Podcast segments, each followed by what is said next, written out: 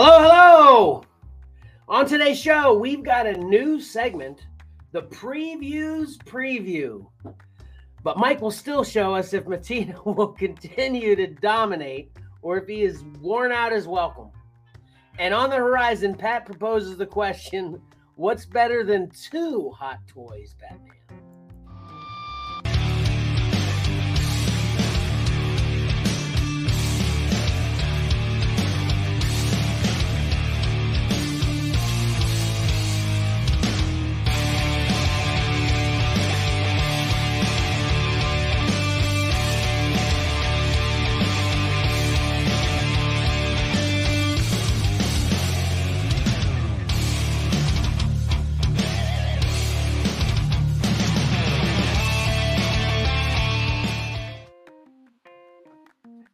Welcome to your favorite live streaming, whatnotting podcast, comics and collectibles in the crawl space.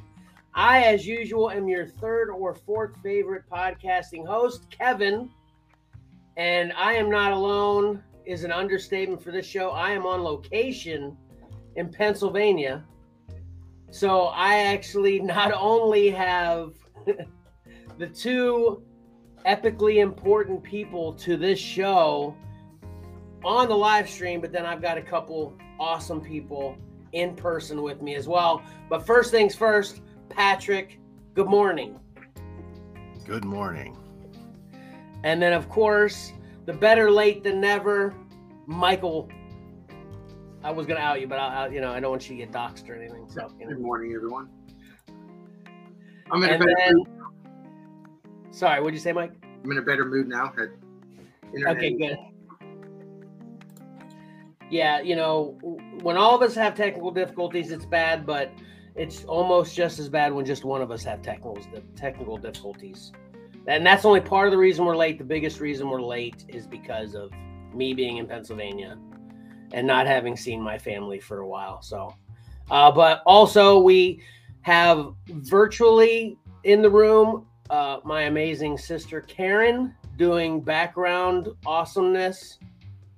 And, and she's actually physically in the room I'm in as well. So, Karen, if you want to do a sound effect and then just say hello, people can hear you now as well. Whatever you want to do.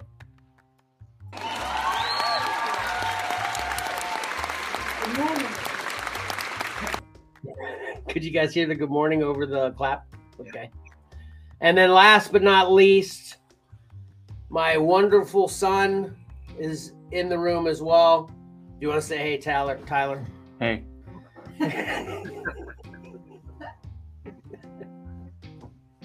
All right, so uh, yeah, we've got an awesome show here. Got a uh, first time segment for, or yeah, yeah, first time showing of a new segment, the previous preview. So that will uh, make my what Kevin watched very short to possibly non-existent time. At least that's what uh, Mike and Pat are hoping. And uh, no, I'm just kidding. I'm just kidding. And then uh, you know everything else will stay the same except previews, previews, and we'll see how this goes. We may, depending on how the previews, previews go. If we're still on the air by 3 p.m. this afternoon, maybe we'll have to adjust for the next preview, preview where it'll just be a previews, previews show. We'll see how it goes. But it could work the opposite. We could uh, completely shorten what Kevin Washington previous previews only last 30 minutes. Who knows what's going to happen, right, guys? That's right. Yep. So um, I did want to. Well, actually, let's let's just get into uh, uh, the first, uh, the biggest, most important, what the viewers have been waiting for segment in cover combat, right? And then I'll, I'll say the other things I have to say. Right? You ready for that, Mike? Sure. Yep. All right, let's do it.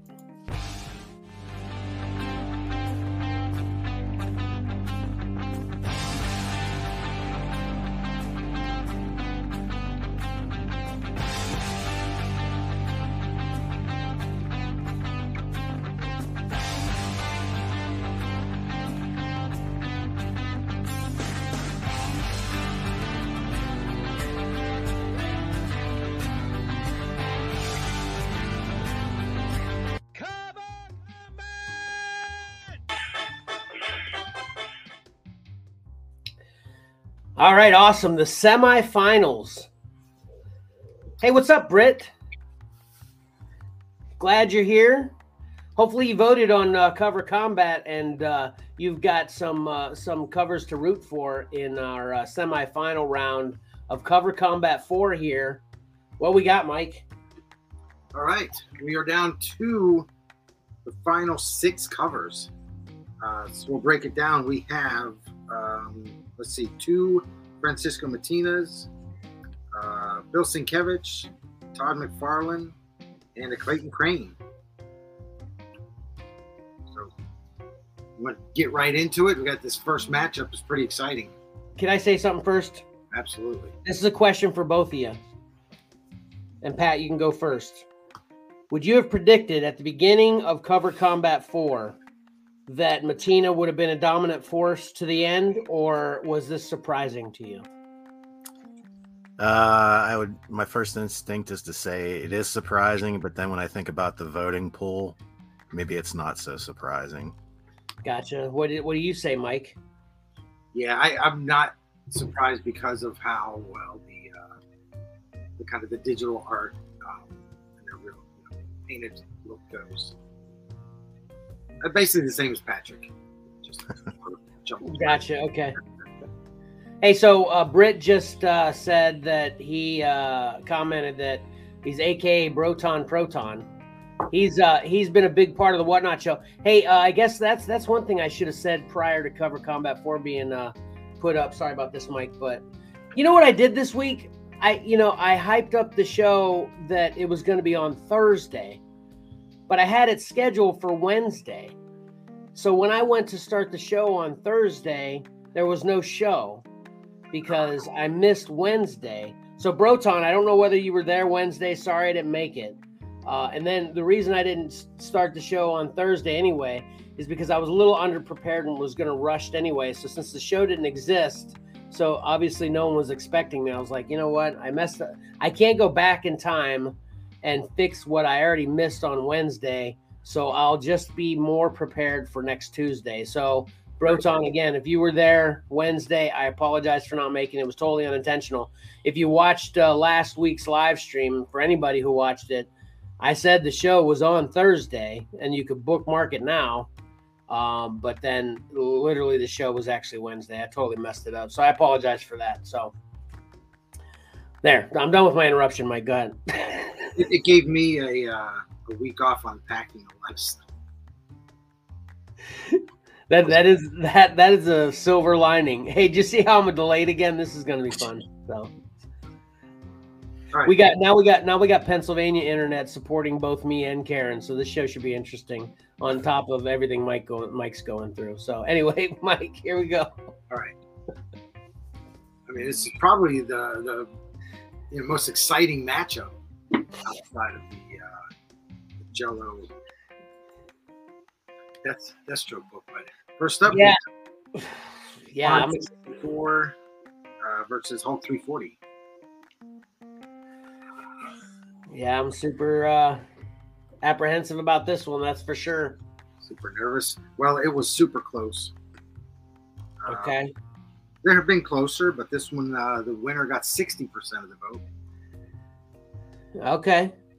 That's not too bad. Yeah.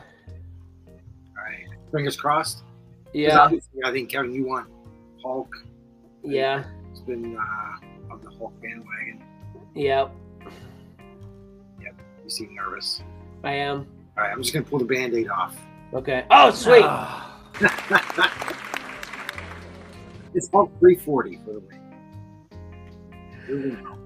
Very nice. Thank God. It's it's official. Again, Johnny. Yay! I know uh, Johnny was as distraught as I was in Cover Combat One that uh, Incredible Hulk 340 was eliminated in the first round. I think it was right, Pat. I think so. Yeah. So the fact that this has made it to the finals now is fitting. Thank you. Thank you to all the voters for doing the right thing. Ty's over here trying to talk some smack. He's saying that's an overrated cover. He's he's couldn't be more wrong. Yeah, he is at arm length. All right, what's up next, Mike? Next up, we have Elektra 23 from Bill Sienkiewicz versus Spider Man 2099, number five from Francisco Mattina. All right, I'm, I'm I'm interested to hear. We haven't had Tyler on the show at all, uh, which Spider-Man 2099 is one of his his big players. Uh, what do you think of this cover, Tyler? I mean, it's awesome.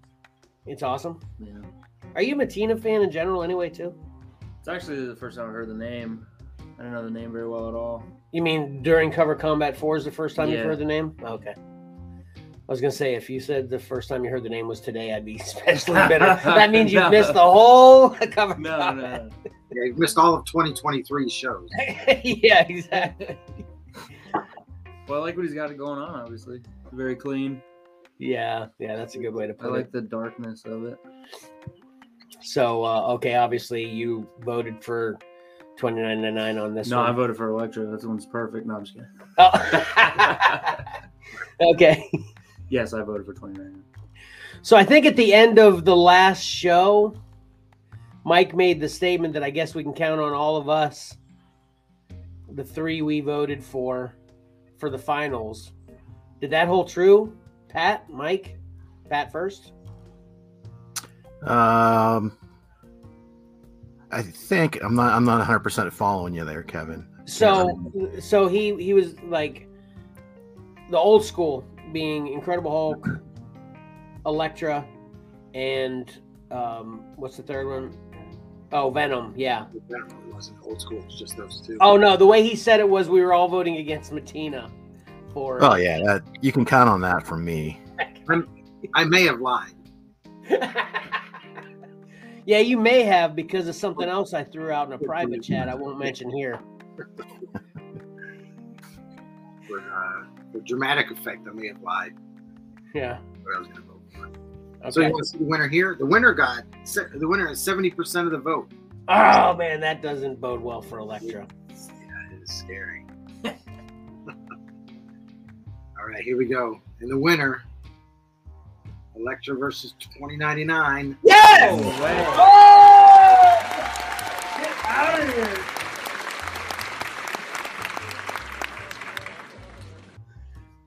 This is awesome. Two old schoolers making it into the finals already, so that's awesome. I have to admit, I did vote for Elektra there. Awesome. You did the right thing. Obviously, it's the winner. I only vote for winners, nice. except for last week. I voted for All right, and our final matchup, we have Venom number one from Cray- uh, Clayton Crain versus Deathstroke 32, Francisco Mattina. All right, so I don't have much invested in my how much I care which way this one goes. But ironically enough, I might be the most annoyed if the one I didn't vote for wins on this one. Just because this is the last annoying cover left. There's an annoying cover. Yes, look, it looks like a big pi- blob of jello. It's like, you know, Oh. worse than it being jello, eh, this is like what's that what's that old gelatin that's kind of old school? It's like, you know, they put pineapple and stuff in it. That looks like a piece of cherry jello that's got a pineapple in it or something behind it. That's what that is. That's that's No, pineapple strawberry light. gelatin. I don't think it looks like that at all. Yeah. I, I, I don't know if you noticed, I, I may have, you may not have been uh, down in Xcellar since uh, I did it, but I dug through my collection. I pulled out that Deathstroke and it's Uh-huh. up on the on the shelf. No, I didn't notice that yet. I can't wait to see it when I get back though. You probably won't ever see it again. No, just kidding, just kidding. I kidding. don't get that impression of what you're saying at all. I think all the viewers might be surprised who I voted for. No way. Well, you can go ahead and say it. That's what the uh, hosts are for. We can we can expose our votes before it's revealed. Did you vote for Mattina over this? I voted on Deathstroke for this. Oh my god, God. that's shocking. Who do who'd have thought we couldn't rely on Tyler to vote for Venom in this round? Sure. I've been very, very in, but there, I, there's select covers that I love Crain for when he does Venom, Carnage, yada yada. But there's half of it that I'm just not too much a fan of. Wow. And it's what you commented on a previous show that his eyes are always a little too much on top of his head. Yeah. The eyes get me with, uh, but yeah, Crain's art for that. They're iceps. oh, Mike! you did it again. That's, That's perfect. good. The eyes. It's good. Well, I voted for Deathstroke. And I, Deathstroke is my number two favorite DC character, so it's not far away from. It's not ri- too ridiculous for me to pick a Deathstroke over Venom because he would be one of the few that I would like more. In some cases, All right. Well, you ready to see the winner? No, uh-uh, I'm not. I've got more to Me say. neither. Uh, this is what I. now. I have this to say about it real quick, okay? And I want to say this to Tyler because obviously he hasn't been watching any shows or listening to the podcast. That I, you know, I'm I'm obviously being a little harsh on this cover. I'm, I'm you know, just for dramatic effect. But I want to point this out too that maybe some viewers, listeners aren't aware of. When you're holding this book in your hand, you know, the Deathstroke book Okay, okay you're it's going to look different than when you have it on the screen right. when you have it like this and when i'm pointing that out to tyler i'm pointing out that my my, my screen is full screen it looks different than when i have it like this wait where is it Minimized. yeah why can't i minimize right now okay thanks I hit escape. Well, the thing that allows me to hit it on the screen to minimize wasn't coming up for some Oh. reason. Anyway, I look at these covers minimized most of the time. Yeah. So that you see how if that was how you saw it, like all the time, you see how it's a little bit different. It could be. Well, this is a learning experience. It- you know, don't look at the Don't look at covers minimized. Yeah. But then we'd miss all that critiquing ridiculous dramatic effect content, Mike. It's all a plan. It's all part of the plan. All right. Okay. All right. Here we go. Let's go through this. Let's get to this, right? yeah, I'm ready. All right. And the winner was se- 60, 60% of the vote. We have Oh!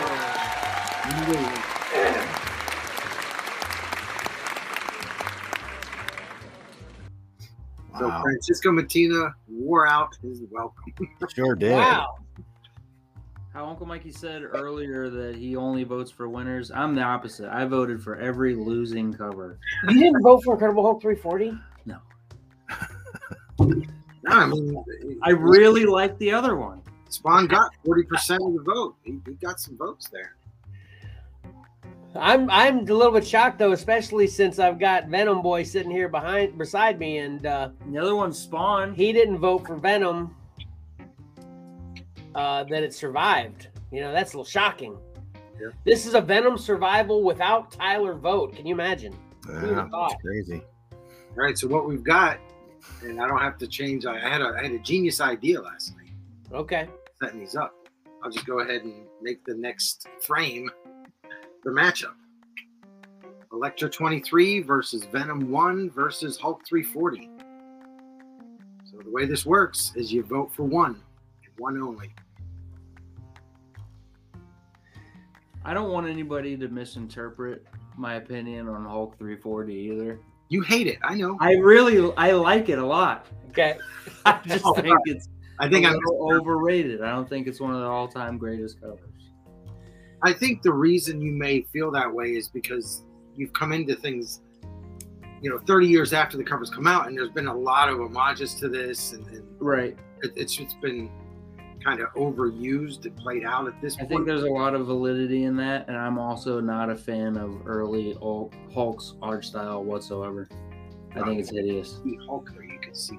Well, this ironically enough isn't Hulk early Hulk, Well, he's Early- gray, ugly Hulk in the. It's a shadow in the blade. but anyway, I this understand what's happening. I'm just saying that Hulk is hideous. But what's here? The, all I'm saying is to Mike. This adds to Mike's point. Actually, this is early Hulk to you. This isn't early Hulk though. Hulk was around what 40 years before? No, yeah. When was Hulk's first appearance? This is like twenty some years. I mean, Okay. I know what he looked like when he first started. I've seen the art, and he kind of looks like that in the reflection to me. Well, my yeah, my point is this is this was fresh. This is fresh Hulk to us. You know what I mean? This is when Hulk became something different to us. You know, Mhm. so the people that have been around for a while can really appreciate that too. You know, it's it's it was a cool, fresh take on Hulk. You know, with Yeah. McFarlane. So I only like last 25, 30 year Hulk. You're right. Don't say that. That makes my I head. bet you he would like Dale Keown. What's that? I bet you he would prefer Dale Keown. Yeah, yeah. It's just more slick. yeah, yeah. He's you know, it's like we talk about the youngsters all the time. They're you know they're, I, I they're- can broadly say it, Gray Hulk. okay. That would be a more specific way to say it. That would be accurate. Yeah, he doesn't like Gray Hulk in general. Okay. And they're still doing covers like this. There's uh, the new uh, DC that Night Terror thing or whatever. There's Yeah. uh, one of the Batman books has Batman in the Wolverine pose, and he's holding between his fingers. He's holding batarangs instead of claws, you know, and it's got a reflection in there. So I mean, they're still even pushing the envelope with it on how they present it. Well, I love I love this finals. Yeah, I love that's it.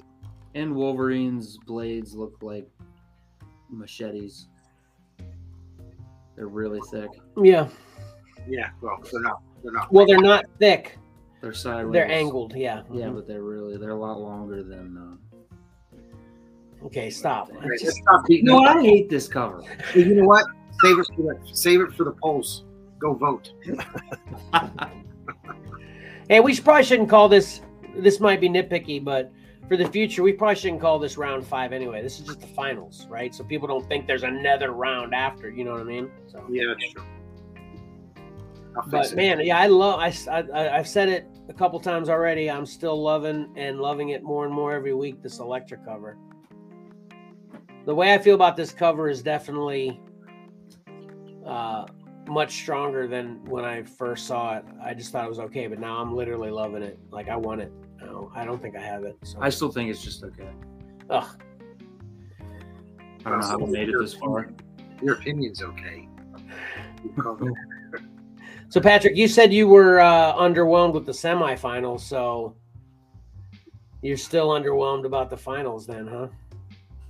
Yeah, yes and no. I mean, it's it's those three. I don't know. I don't know if they really would rep- represent, uh, you know, the cream of the crop of all those covers that we started with. No, it does, Pat. I'm I'm with In my Pat opinion. 100%. No, you both are factually wrong. No.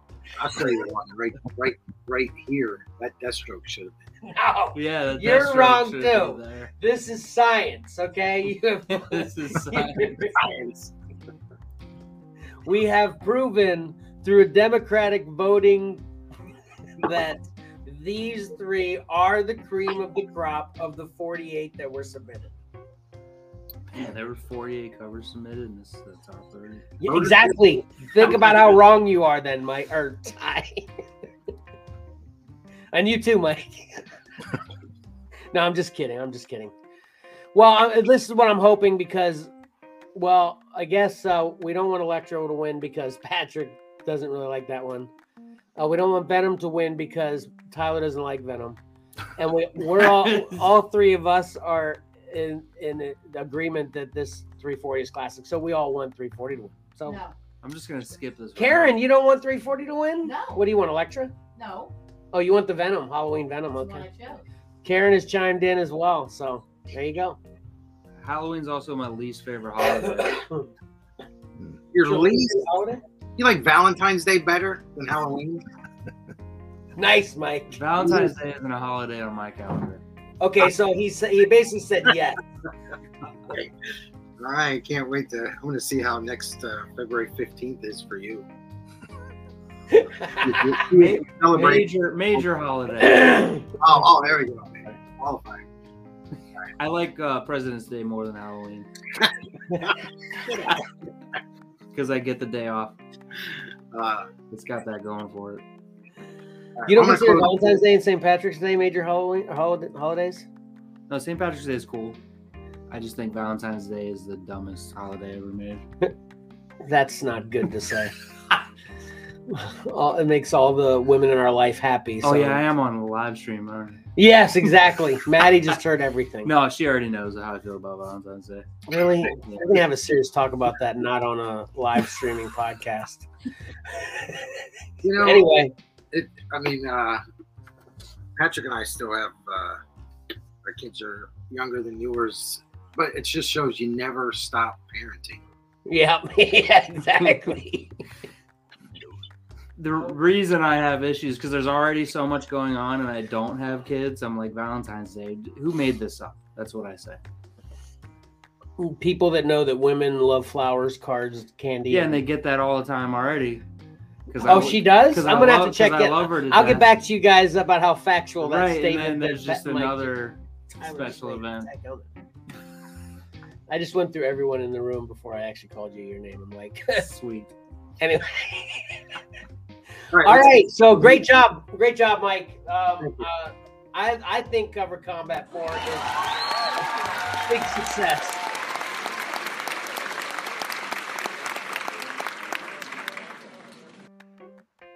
I hope the fans agree. So, okay, now we want to get into a short but sweet. What Kevin watched. Are you guys ready to see if it's even possible for that to be the case? Yeah. I'm ready. Set a goal before you make it. All right.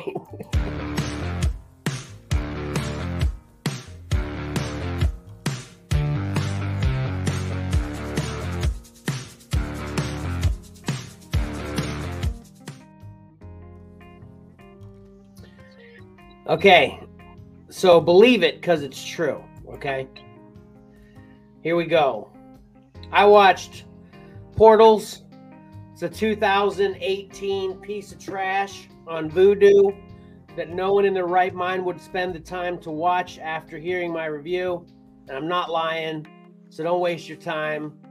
Uh, the the biggest thing that makes me so frustrated that I wasted my time on this is is it man the story had potential and the actual special effects and acting aren't too horrible. It's actually okay until you try to get any kind of payoff whatsoever. And it's just the once the movie once the credits roll you're wondering the heck did i just watch? Literally. Like there's not i could not answer one question other than what you can figure out from this poster that there are doors that form all over the world and make portals. That's the only thing i know after sitting through the entire movie. So it's dumb. Don't watch it. All right? That just makes me want to watch it.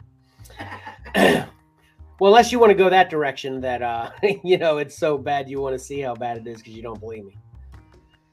Then, ironically enough, we'll move into a next another show that I've been bashing uh, over the last few weeks. Silo. I watched Silo on Apple TV, uh, episode seven. If I I think it's last night's, right? yeah. mhm. Are you caught up on this yet, Mike? No, I didn't have a chance to watch it. Well, like I said, ironically enough, I think you commented at the beginning of my review of Silo last, or maybe at the end of it last week, that uh, my review did not surprise you because it wouldn't, you know, the odds are against the fact that it would take a big left turn and become good all of a sudden, you know. But guess what, Mike? It did. The show took a big left turn. This episode was pretty cool. Ah,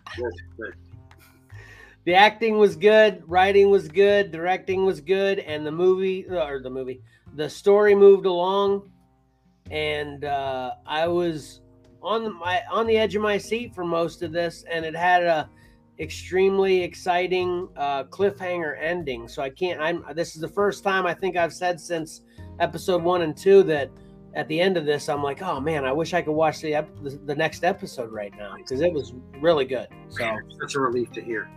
Yeah. Um, and ironically enough, I asked Jesse, you know, can I just watch this? Because she, I told her she was disappointed too. It's like, can I just watch this and I'll let you know if it's any good and you come back? She goes, yeah, I'm not even going to bother anymore unless you tell me it's good. So ironically enough, the first episode she didn't watch was this one as well. I told her the same thing on the way up. But uh, we'll see still. Uh, I'm not. I can't endorse the entire season yet, just because of finally another decent episode. And that's the other thing. You know how it goes. We've had garbage, garbage, garbage. So you know your lens of how you're viewing something changes. So this might not be that good. It's just it wasn't garbage in my opinion. So I all of a sudden, you know, when to vault it to this is pretty great. You know that you know how that works. You know, but it's definitely much better than the previous two. That's for sure. And then lastly, I watched Avatar: The Way of Water. Have either? Uh, well, Mike, I know you haven't seen it. Pat, did you say you saw this? No. Yeah, No, I did not see it. You saw the first one though, right, Pat? I know Mike. yeah, a long yeah. time ago. Yeah. Yeah, yeah. You know what's surprising to me? I didn't even I wasn't even aware of about this this movie. Do you know how much money uh, Avatar made? A lot. Do you have a, do you have a number though, No. Mike? It was number one for a while, wasn't it? Do you have a number, Mike? I don't, I don't know. Did it did it hit a billion? I don't know. Okay, yeah, you're way off. It surpassed two billion. Okay, So, so yeah, a billion. yeah, and it's still currently number one. Oh, it is Yeah. after all the MCU movies. Yes. Guess what's number two at over two billion as well? Avatar: The Way of the Water. What? How much are tickets? A hundred bucks a piece? That's exactly the impression I would I had I had as well, Mike. Nobody's talking about this movie except for you, right now. Exactly. Exactly. I actually had to research and in most of the articles I read uh, researching this, that's exactly what they said. They're like, how did Avatar The Way of Water make 2 billion dollars and nobody saw it? you know, All right. So what's what's your thought on it? Uh, it's pretty good. I'm an Avatar fan, first of all. I think I mentioned that already. So, this is not, in my opinion, as good as Avatar. Mostly, though, because it's extremely similar. Okay. But uh, with, you know, as you can imagine, with the name of it, The Way of the Water, the big difference is in the first Avatar, you know, it's mostly sky stuff. You know, they're riding dragons and they're they're in the trees and you know it takes place in like a tropical rainforest type setting in, in on another planet where it's all alien of course but this one they are forced out of that area because the people that uh, they fought in the first one come back as avatars ironically enough um, and they're after him and his family specifically because he was the reason they were beaten in the first movie. So they run away to a different Avatar tribe, or they're not Avatar. I forget what the name of the alien race is, but you know he's an Avatar. That's why it's called Avatar. But but uh, what's the name of the alien race? Pat, help me out. Karen, no. Anyway, I should know that, but I apologize. But anyway, they, it's a, it's the same as the alien race he's been amongst in the first movie, except now instead of sky and tree people, they're water and beach people. you know, which is pre- it's a pretty cool transition though because as you can see on the poster there, they don't have dragons they fly around, but they do have these like they're kind of like flying fish. You know, they're able to swim underwater on them and then they're able to also kind of glide across the water using their tail you can see in that picture. So and and and again, what I really appreciate about Avatar uh, obviously, it's beautiful, but just just the imagination it takes to come up with all these different creations that are in both of the avatars. The Na'vi, right? Did I remember it? Yeah. So, um, anyway, you know the originality of all these amazing imaginative creatures that are similar to what we know, but obviously different to where they're alien. I love. That's what I, that's the biggest thing I love about Avatar. Uh, the story overall was, like I said, it was okay. It was just extremely similar. He's got a family now as well, so that's added onto it. And then, of course, his family forming relationships and blah blah blah. So um, I give uh, Avatar: The Way of Water a solid eight. It's good. You know, I would probably give the first one an eight point five. So it's not like it's not not a lot. You know, it's not like it's a lot better than the than the second one, but it's just a little better. You know, because it's completely original. You know how that works. So. So check out Avatar: The Way of the Water. I recommend it. Add on to its billions of dollars of uh, success already. Apparently, incidentally, in the top four, uh, one of the other ones, one of the other top four is uh, another James Cameron movie. What's what's that one, Mike? Transformers. Titanic. Transformers. Oh, Yeah, Titanic. That's why I asked Mike because I knew I figured you'd know right off the bat, Pat. But yeah, Sorry. can you imagine that? in the top four, you got three of the top four, and they're all over two billion dollars as a director. You know, imagine. Yeah. it's crazy. So anyway, I've shocked Tyler. He's over here with the, he's his gaping mouth can't believe it. But anyway, so that's all I got. Care for Avatar. There's your truncated.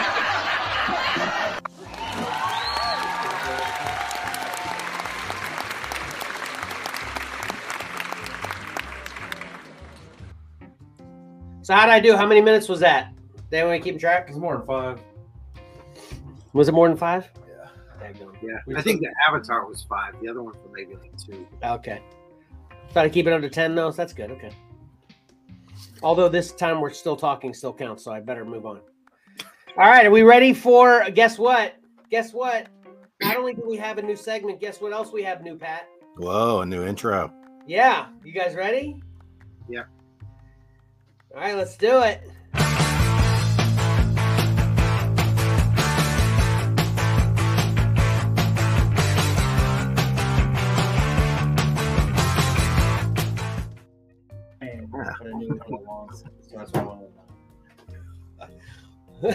so what do you think of that? It's to the point. yeah, exactly. Just as previews is going to become obsolete. when we do this. that was uh yeah I- you know I, it it wasn't a rush job i wasn't like intentionally trying to rush it it was just uh you know i didn't know what else to do Yeah, it's good. I like it. But you know that's actually you could you tell that's actually the current previews cover that we're all holding too Yeah. Nice. did you guys notice the only action in that vid- that video spot too That went by pretty quickly. all right check it out again we don't mind since it's so short right My, uh, Tyler, check this out. See if you can see the only action when me and uh, Mike and Pat are in the room too. You ready? Here we go.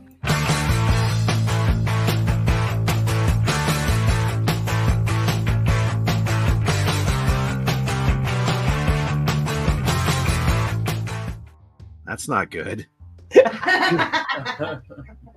He seemed to have an infestation. yeah. It's going after that cheese on Mike's shirt from. nice, exactly. there was it was so lackluster. I got I'm like I gotta add something. What can I add? So I, I came up with that silly thing. So anyway, all right. So how so how are we gonna work this uh, previews preview seg- segment? Um, uh, are we gonna just kind of round robin it like um, we do uh, the uh, recap essentially? Sounds good to me. yeah, I do have that. I, I like that, but there's going to be a hiccup in mine because I had something that led into other ones, Hmm. and they're all right after each other. How many of those? I mean, like, I, I don't think that's really a problem. We can just, however many you need to lead into another one, we can do that, right, Pat? Yeah. Right, cool, because it's ten. I'm kidding. They're all linked. yeah They Yeah, have a theme.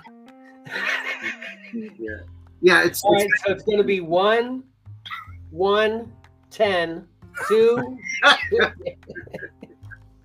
All right, so here we go, though. Let's see how this goes. Okay. And and just to let the audience know too, other than what our statements were, that we're going to pick out ten items from the current previews. Which for anyone, any anybody listening or watching that are not aware, previews is a catalog that comes out every month that shows the upcoming comic books, manga, action figures, uh, statues, even some games for two months from now, right? Is it two months, right? What what releases now? What they're showing? What we're showing now is going to drop in August. Is that right, Mike? Yeah. So we didn't put any rules on how we're going to do this. We could we could show the same things, um, and uh, we didn't even talk about how we're going to show it, other than let's just have pictures to show. Yeah. So I'll I'll set this off. Man, my my uh, computer's lagging though. Here we go though. Okay, here here's my first one. Uh, I figured I'd start out with the least exciting of mine. Uh, I'm actually interested in this. This is the uh, Marvel Comics Library X Men Volume 1, 1961 to 1966 hardcover compilation of a lot of the original X Men. Uh, this is similar to I have that big, or I had that big Captain America. It's like 200 bucks, right? It's like really big, you know. So this is uh this is something when I saw, and the way I looked at this too. Here's the other thing too. This is just my perspective. Pat and Mike could be different. The way I looked at this too was if money was no object for me, what would I grab out of here? Is that Yeah. how you guys kind of looked at it too? Mm-hmm. No. And I, I would definitely grab this. So, Mm. all right, Yeah. that a good See, this is start? like- This is like this. That book is yeah, like this. Yeah. be Great. Holy cow. yeah, That'd be great. yeah. All right, Pat, what do you got? Uh, my first pick is The Outer Spaceman, published by American Myth. I'm not familiar with this publisher, uh, but I'm not surprised this is coming out under a small publisher imprint.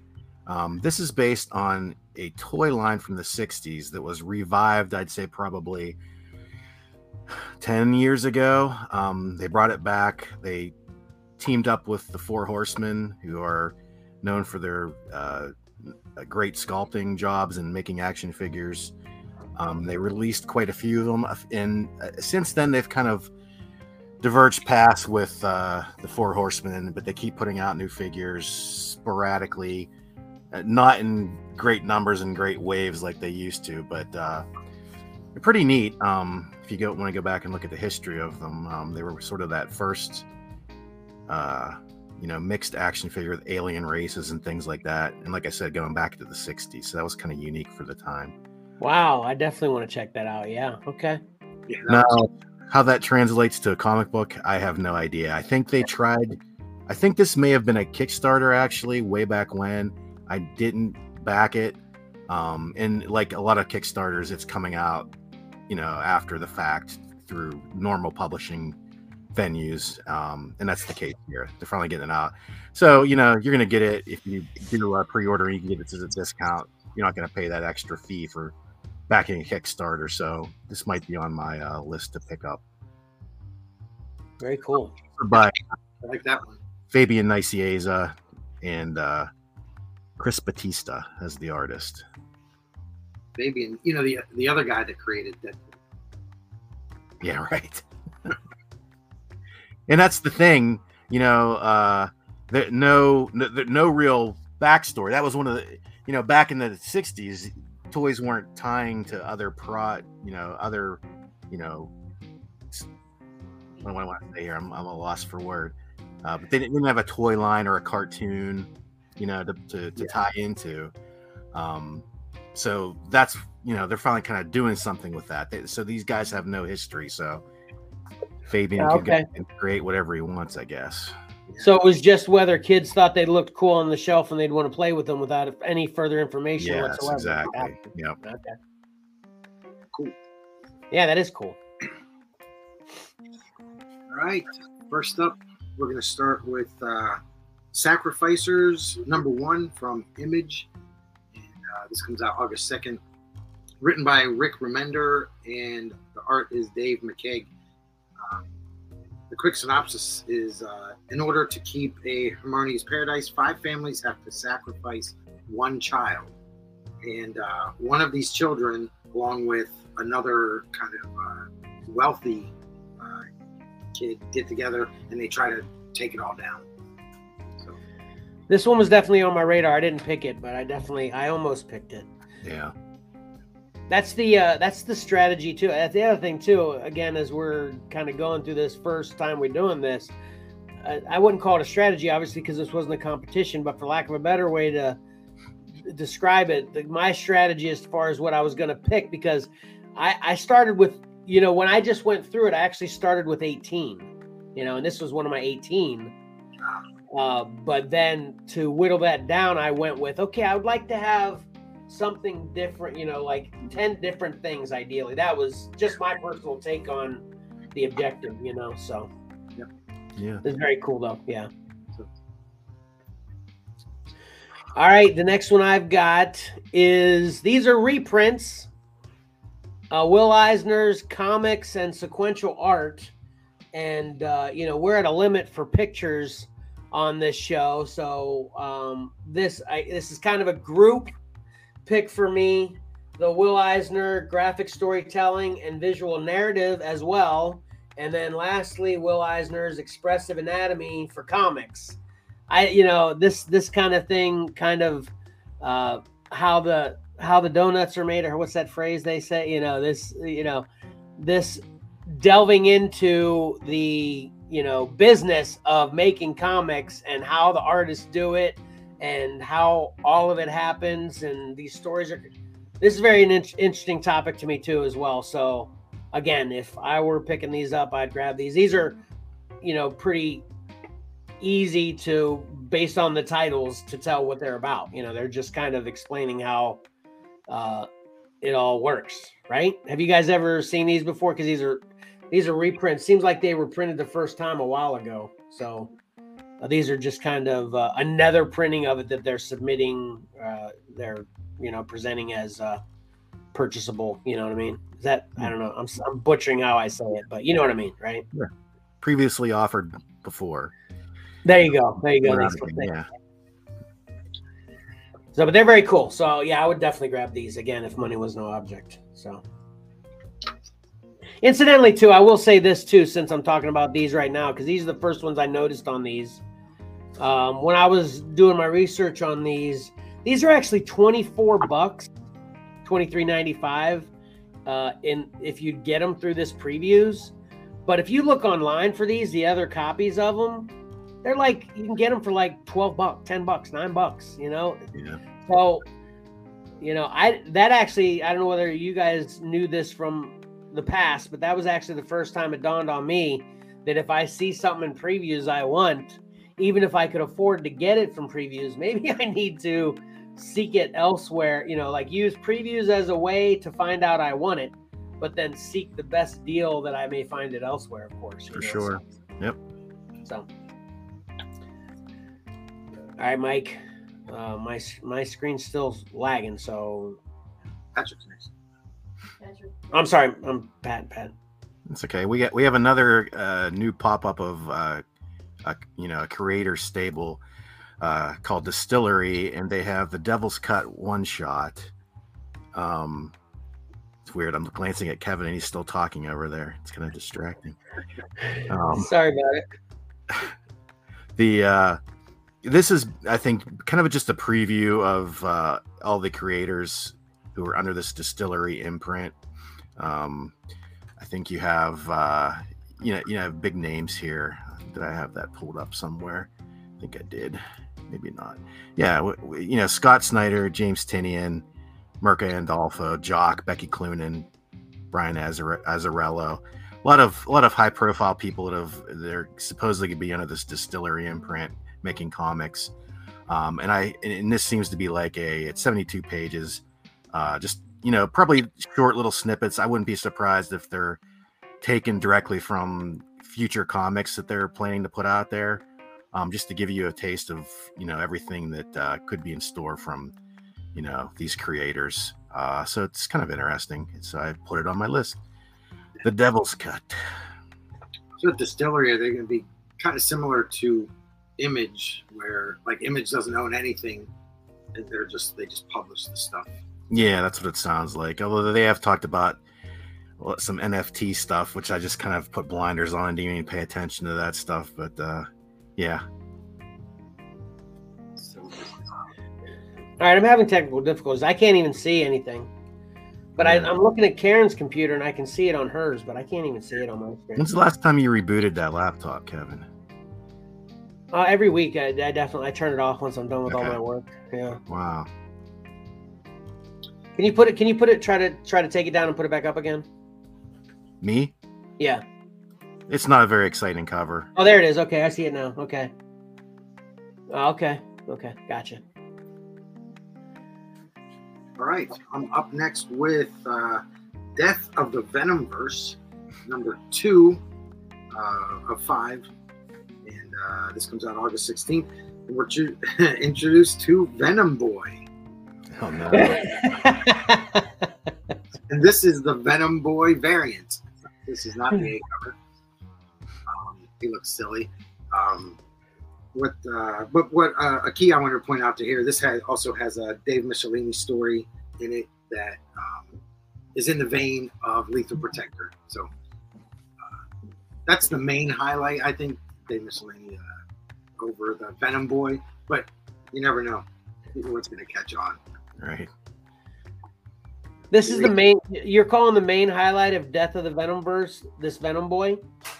No, Oh, okay. What do you What do you mean? You What are you saying? Uh, main. Dave, the Dave Michelinie story in it. Oh, gotcha. Oh, okay. These are, Gotcha. these are there are different stories in here. Yeah, yeah, yeah. Okay, gotcha. Okay. If, if you're a fan of like the Lethal Protector stuff, this this has one of those stories in there. But I wanted to highlight out of out of all the variants and A cover and stuff, also it contains Venom Boy. If I didn't just recently make the decision to cut down my collection to just main titles, uh, this one, the, yeah, I was that Death of Venomverse looked interesting. Does that look interesting to you too, is my Pat? Uh, it's kind of a neat cover. Uh, subject matter not not uh, considered, but uh, yeah, it's probably one I'll be passing on. Just not Gotcha. the biggest death, not the biggest Venom fan. You know. Yeah, yeah, yeah. Me too. Yeah, I think that series is probably in line with Tyler would probably enjoy that five issue series. Yeah, I've seen that one. and that was actually part of the. I, I'm, I'm probably still gonna have to talk myself out of it multiple times because the fact that it's only five issues helps.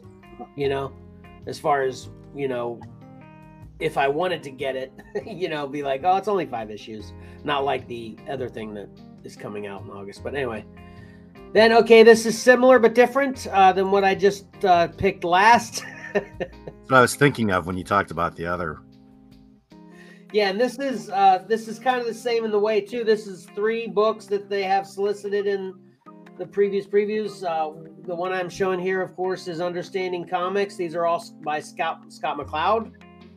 Uh, then the other two are the Making of Comics, and then um, Reinventing Comics. Um, again, kind of behind the scenes, you know, narrative of exactly what the titles kind of state. And again, I would be interested to kind of get all those nuggets of info. These are pretty cool, you know. So Yeah, these look like they have a lot more words than pictures in them, so I'm out. yeah. so anyway, that's all I got. Another set of those. All right. All right. So, Graphix, uh, I think, is an imprint of Scholastic Books. There, Jeff Smith has another new Bone book out called More Tall Tales, uh, and this led me to find out that for some reason I don't have the first Tall Tales hardcover. I tried to look for it this morning, and it's nowhere to be found. It could be because I passed on it because it was basically reprinting uh, a mini series um, in color, but I, I'm surprised I don't have it. Uh, I think this looks to be all new material. Uh, these b- both of them are short stories set prior to the main Bone comic, um, so it's sort of it's sort of the Bone cousins sort of sitting around telling stories to younger Bone children. Um, so not only am I going to probably have to order this one, but I'd have to dig up a copy of uh, the first Tall Tales hardcover so I can have them all on my shelf here. Very But cool. if, you, but if you never checked out Bone, it's it's a really good series. Um, I don't know if this might give you a little bit a little bit a taste for what the series is like, but I'd recommend just starting at the the first issue or the first collection uh, and going from there. It's a really really good fun story. Yeah. Yeah, about four or five years ago, I I was getting Cora the, the trades for it, and I started rereading some of it. Holy cow! It's just the funniest stuff. Yeah. Definitely. So I'm gonna I'm gonna run through three things combined here. Okay. So we're gonna start with uh, Ghost Rider, Wolverine, Weapon of Vengeance. Uh, this is the uh, George Perez cover. So I guess Marvel's doing a bunch of George Perez variants for uh, all the different books. Um, I like this one out of, out of all the variants for this Alpha title. Um, there's also uh, so this uh, the Alpha comes out August 9th, and it's part one. August 30th is the Omega cover, which I don't have that yet. That comes out August 30th. Um, this is basically a team up between uh, Wolverine and Johnny Blaze, and uh, somewhere in the in this four part series, we're gonna we're gonna tell uh, about their first you know, their first encounter. Um, but so part one and four is in uh, Ghost Rider, Wolverine, Alpha, and Omega, and, and then uh, part two is actually in Ghost Rider number seventeen, and I talked about this last week. This is the B Yeah. cover. Um, and then part three will be. I missed my thing up there. Part three is actually going to be in Wolverine number 36. So we have part one in Weapon of Vengeance, part two in Ghost Rider, part three in Wolverine, and then part four in Weapon of Vengeance. It's pretty cool. There you go. I'm only going to be getting one part of those. Wolverine. Yeah. Well, I'm getting all four. I- I'm looking forward to it. yeah, I might have to uh, borrow yours because yeah, this is one that I'm going to have to resist not wanting to grab all four. Why? Because I've I've recently decided I need to just collect main titles. When they when they try to egg you on with these crossover events, I got to resist. Well, Because there's three of them in this. There's three of them in this previews, right? Three what? Events? Yeah. Oh, there's, there's all kinds of crazy stuff. I Well, three major crossover events from the main titles. Yeah. Yeah. Well, I only get my main titles, but Carnage Reigns has an event, so I get the other books. Right. To get each Exactly. part. You missed uh, the Edge of Venom verse. You don't even know. You don't know about that yet, do you? I mean, I'll take that as I a mean, yeah. I, I mean, I know. It's I mean, not the Edge of Venom verse. Um, Mike, you want to put it up real quick? You're Talking yeah. about Extreme. Death of Venom verse. Oh yeah, I've already got that in my list. Oh, you do? Yeah. Okay. Cool. good. I'm glad. I'm, I figured that's right up his alley. Yeah. Yeah. Yeah. No, It's the Venom verse. for crying out loud. Yeah. you guys talk about that. Yeah. Yeah. Well, you're. Knull's coming back if you didn't know. So, uh, yeah, stand by in, uh, when in August and September. I'll review those books. I'll probably do it in September. I'll just read all of them and just review the whole story. All right. I'm almost caught up on all Carnage and Venom. Nice. This next one might uh, surprise you quite a bit, uh, but hear me out. Uh, I'd actually grab this. This is the Mighty Morphin Power Rangers 30th anniversary special by Boom Studios. And I actually have quite a history with Power Rangers. Um, when Power Rangers first came out, uh, my stepbrother at the time, he was all about them and uh, so that kind of introduced me to Power Rangers. And then as my boys grew, and obviously the Power Rangers have been around for 30 years, you know, and my oldest is getting ready to turn 30, you know. Um, I've watched many, many, many of the seasons of Power Rangers. Uh, so although I really don't know a whole lot about what this story is going to be about, uh, I did love this. This is the connecting cover. I mean, a wraparound. This is a wraparound cover uh, by Bon Bernardo, and it's got kind of all of the season, you know, the seasons of all the Power Rangers and the villains, kind of in one book. So you know, even though obviously this isn't super expensive anyway and even though i'm not really that big of a power rangers fan with my history with power rangers i'm probably going to grab this one you know so i thought it was pretty cool you know and they're doing a lot with Power Rangers lately with a lot of cool foil covers. And this this is the A cover, and this is this is the Dan Mora cover. This is this is a pretty cool cover in general too. You know, even if you aren't really a Power Rangers fan, this is kind of a cool look in my opinion. So uh, this will He does a probably lot of Power Ranger stuff. What they say call- that again. Yeah. I think Dan Mora does a lot of uh, Power Ranger Yeah. stuff.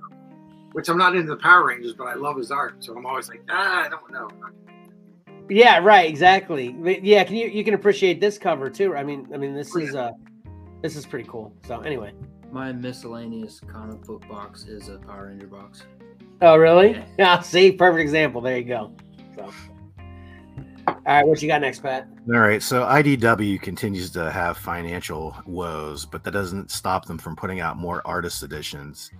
Uh, these are large, oversized uh, books, hardcover books that basically reprint one to one the original art pages, and this is the Frank Miller Daredevil volume. Um, I don't think these are complete stories. A lot of times, what they they they they have to use what they can get. Uh, if pages go missing or they can't locate certain issues pages they they, you know they, they don't include them unless they're doing complete stories. And sometimes they'll use copies um, of the originals for that but they try to stick to the actual scans of the originals. Um, if you're really in if you're into art and original art artist editions are awesome. They're expensive. They're large but if you have certain artists that you love it's it's in you love their art these are really something to take a look at. Um uh, that being said i don't have you know even though i like you know frank's uh, run on daredevil it doesn't really hold a place in my heart i guess um that i'd be tracking this this down. I probably won't be ordering this but if you're a frank miller daredevil fan it's something uh maybe to seek out All right. Yeah, that's pretty cool. Those are cool. Yeah, I would I would definitely want all of those. The price is what Yeah. me away from it. It's Yeah. so great to look at the pencils and, and just, How much are these? Did you say that? I'm sorry, Pat. Uh, I don't. uh, I think this one may have been 150, but you know, if you if you pre-order it, you get a pretty hefty discount. I think it's around 100, maybe, but that's still a lot. But, Yeah. Um, but they're they're they're just so well done. It's the one thing, you know, if if something happens to IDW, I I hope they find some means of continuing this you know, with another publisher. DC's sort of doing this a similar thing. They've they've uh, sort of partnered with uh, graphics, I believe, and they do their own version of the artist editions. But uh, yeah, I, I you know I hate to see them disappear completely. Cool. you can go again. Kept skipping because I did my triple. Okay. So uh, this is probably not going to be a surprise to y'all or anybody else that pays any attention to the, to the show because I uh, I mention this all the time. Uh, but they're putting out Fire and Ice in a comic book form. Uh, this is awesome Frank Frazetta art, and it's actually cool. I put up this too. I love this as well. I don't. I'm probably gonna have to grab both of these even after I was just telling Tyler uh, prior to the show that I didn't try to grab one cover of each book, but here's a great Sienkiewicz cover for Fire and Ice number one as well. Um, this is from Dynamite, and this is based on the old school movie. This is an old movie from, uh, I think, from 80 early 80s. Uh, do, do you guys remember this movie? I know of it, but I've never seen it. Yeah, It's not good. It's not good. but I definitely uh, checked. You know, I was into the old uh, barbarian stuff. You know, so uh, so I definitely plan on uh, picking this up. Um, but Fire and Ice number one by Frank Frazetta uh, and uh, Dynamite. All right. So, uh, did you collect comics in the 90s, early 2000s? And if so, you may have read Battle Chasers. And it's Yeah. back. Um, this is issue 12, but the reason I mention it, and I and unfortunately I can't show it here because cover D is an Artgerm cover, and I don't think it's been shown anywhere. I even tried to check Stanley Lau's, you know, personal uh, social media pages, and I, I, don't see anything yet. Um, so he's apparently still working on it. But I thought it would give me a good chance to ma- mention Battle Chasers. Um, they stopped, I think, at issue nine uh, back in the day, and we've been waiting and waiting. And uh, they started, they finally put out 10, 11, and 12, I believe. This is the latest issue uh, from Joey Madureira. Um, unfortunately, he's only writing the stories, or he's not doing the artwork. He's doing the main covers, I believe. Uh, but you know, I, I don't know. I think he he's mainly done work for video game companies in the in the interim years between the last issue, and he hasn't found time to draw his own book. But we'll see what happens. I I, I have ordered it. Um, I wasn't. I, I I have to say I wasn't the big the biggest Battle Chasers fan back in the day, but I do love his artwork. So okay, if you're uh, from him, the last thing I saw from him was that Savage Wolverine. That's been almost ten years now. Yeah, that's true too. He, I think that was his last comic book work. Yeah, it was fantastic. Yeah, I love his style. Yep. All right, go ahead, Kevin. Skip me one more time, and then I'll be back in the rotation. okay, this is a good quick skip too. Anyway, too. So, I wanted to put this up because uh, it's Death of the Venomverse, um, but this isn't actually the comic.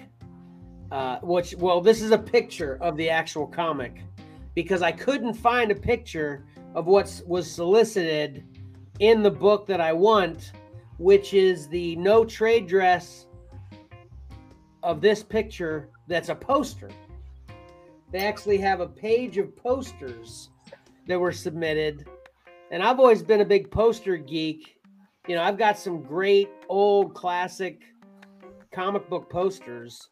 And man, they don't hold value at all. Nobody wants posters, it seems. And, you know, as you grow up, you know, posters become more of a minimal part of your life. But uh, I, you know, if I can find the, well, I guess I, you know, if I just order them, I mean, these are only, they're $9 posters, which ain't cheap for posters, but this is a cool one, especially, you know, we take the trade dress away. It's just awesome.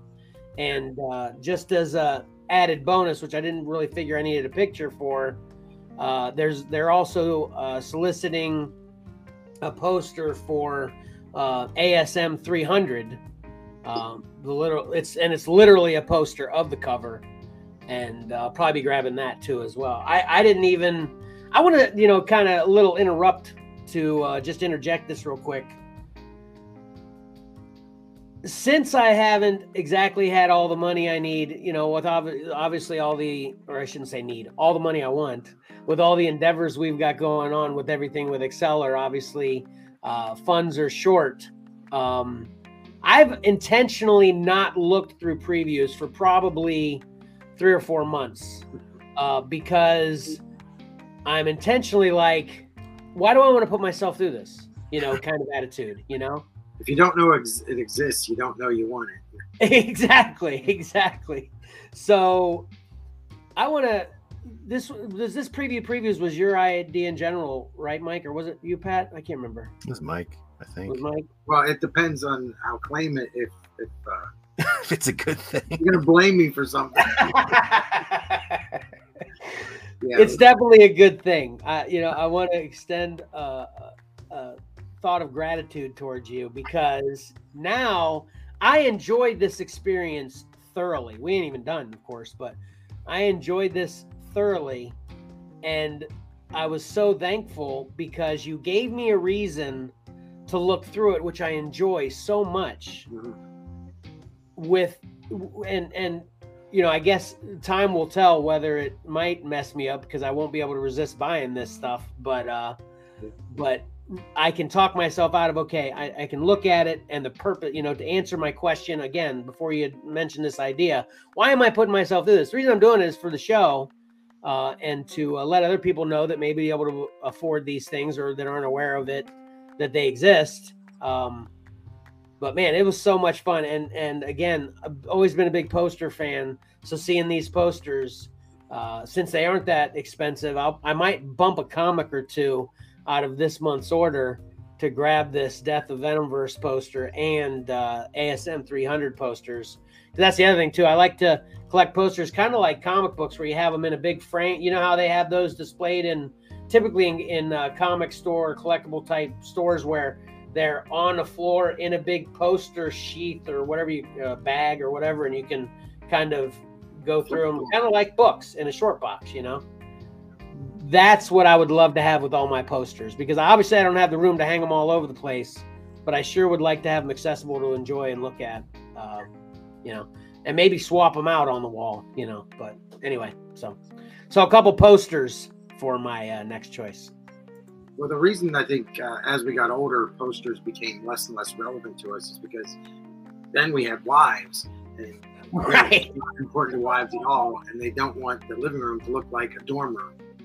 right, exactly. I'm not quoting my wife exactly there, but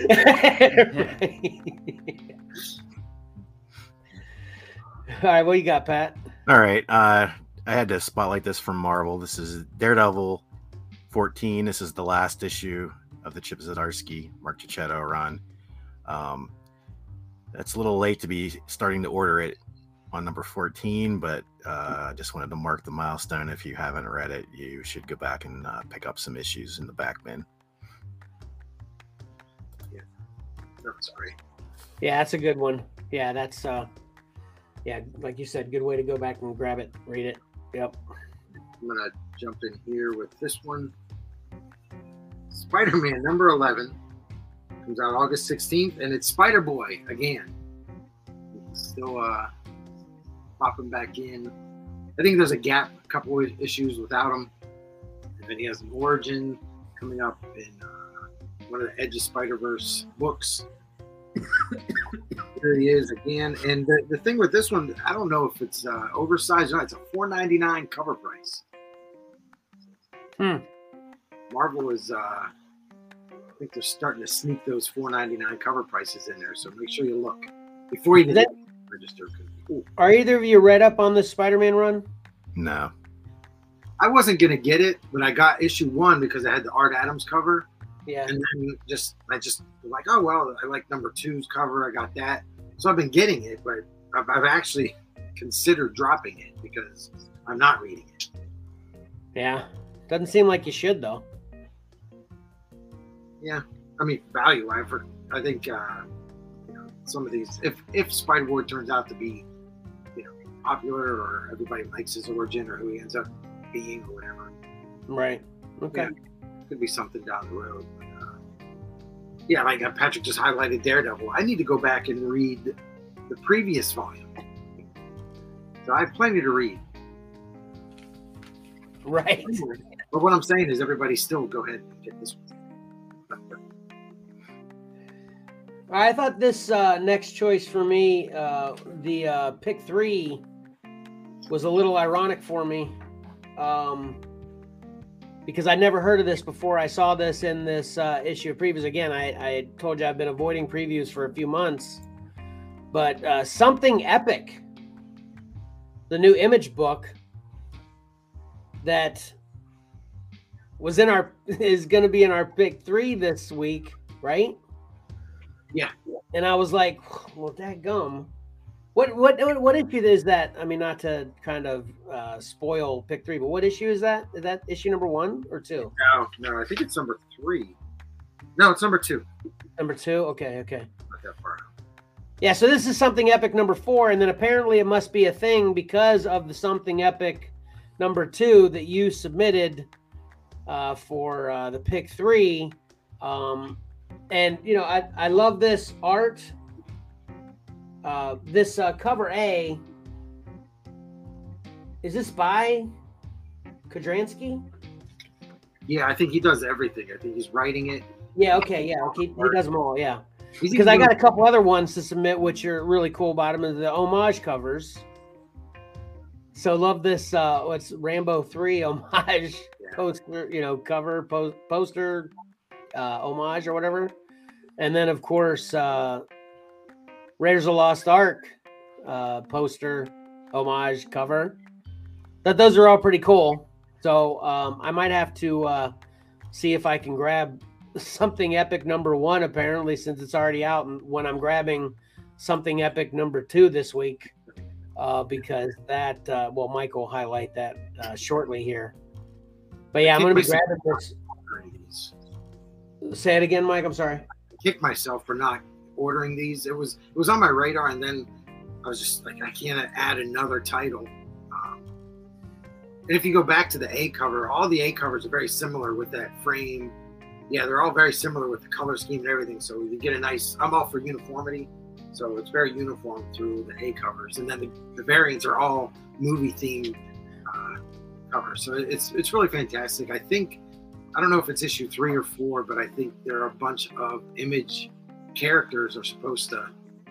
Pop Yeah, up. that's that's what it says the story's about in general. It's like a a multiverse thing, um, and all kind of image characters are going to be appearing throughout the entire storyline, I guess.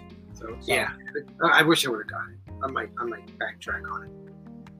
Well, it seems like something epic number one's probably still in the store. So, as I found Expanse one and two in the store this week. So anyway, so something epic for me. Yep. Pat, All right. Um, I'll switch these two around because this, this uh, this sort of is similar, and Mike did a spotlight on this, so he probably could talk about it better than I. But it's Sean Mur- Sean Gordon Murphy's The Plot Holes. Um, I I have not really followed his work a great deal, but I think this looks really cool, and it's sort of kind of the same thing Kevin was just talking about, where they there's these different characters from different genres kind of coming together um, and to form this ragtag team. Um, it just looks really interesting. yeah, that's on the that's on uh, Mike's. Uh, be on the lookout, which you can check out the info on that through Facebook or the website. What's that again, Mike? Sorry. Yeah, have a look at it soon because within the next few days I'm going to change it. Yeah, so if you want more information on it, hit up Xcellar's website. Uh, there's a lot of cool uh, variant covers for the book, um, and it just looks like it. it I'm de- I'm definitely on board for this. It's published by Massive. Uh, we, we talked sort of we talked a little bit about that. We're sort of uh, whatnot publishing had this sort of sub imprint Massive, and it looks like this is the first standalone from Massive by itself. Uh, so yeah, it's, that's a, I'm definitely gonna order this book. Oh, okay. So yeah, I didn't even, you know, I actually did read a little bit of what Mike posted about this, but I didn't even realize that this was a, a printing of Massive by itself. So okay, that's interesting. Yeah. All right, next up, because I love werewolves, uh, we have Lunar Lodge, Lunar Lodge number three. I think it's a three issue series. Uh, it's from Dark Horse, and uh, the soliciting is really strange on this. Uh, it's this issue number three solicited now, but the, the release date's been changed. Um, August, uh, number one comes out August 9th. Number two comes out September 6th. And then number three is October 4th, which this one is. So uh, you still have time to order um, number one and two. But basically, uh, Lunar Lodge calls to confirm a woman's, re- a woman's reservation, and her husband trails her to the lodge, and it seems like she's a werewolf.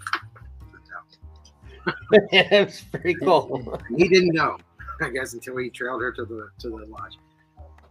The art look looks amazing, um, and I'm I love werewolf stories. Uh, most of the time, they're not great.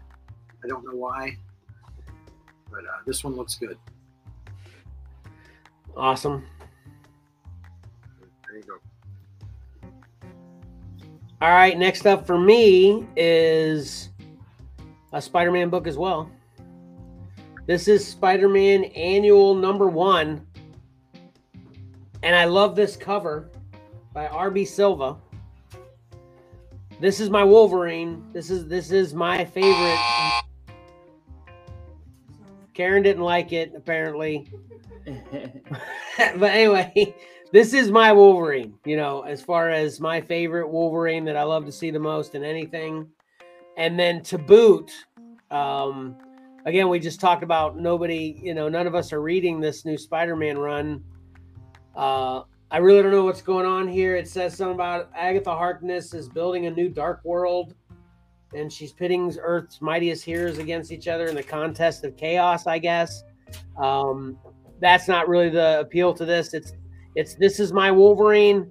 I love this cover and I love this art. And then lastly, and I'm going to kind of maybe plant a seed right here.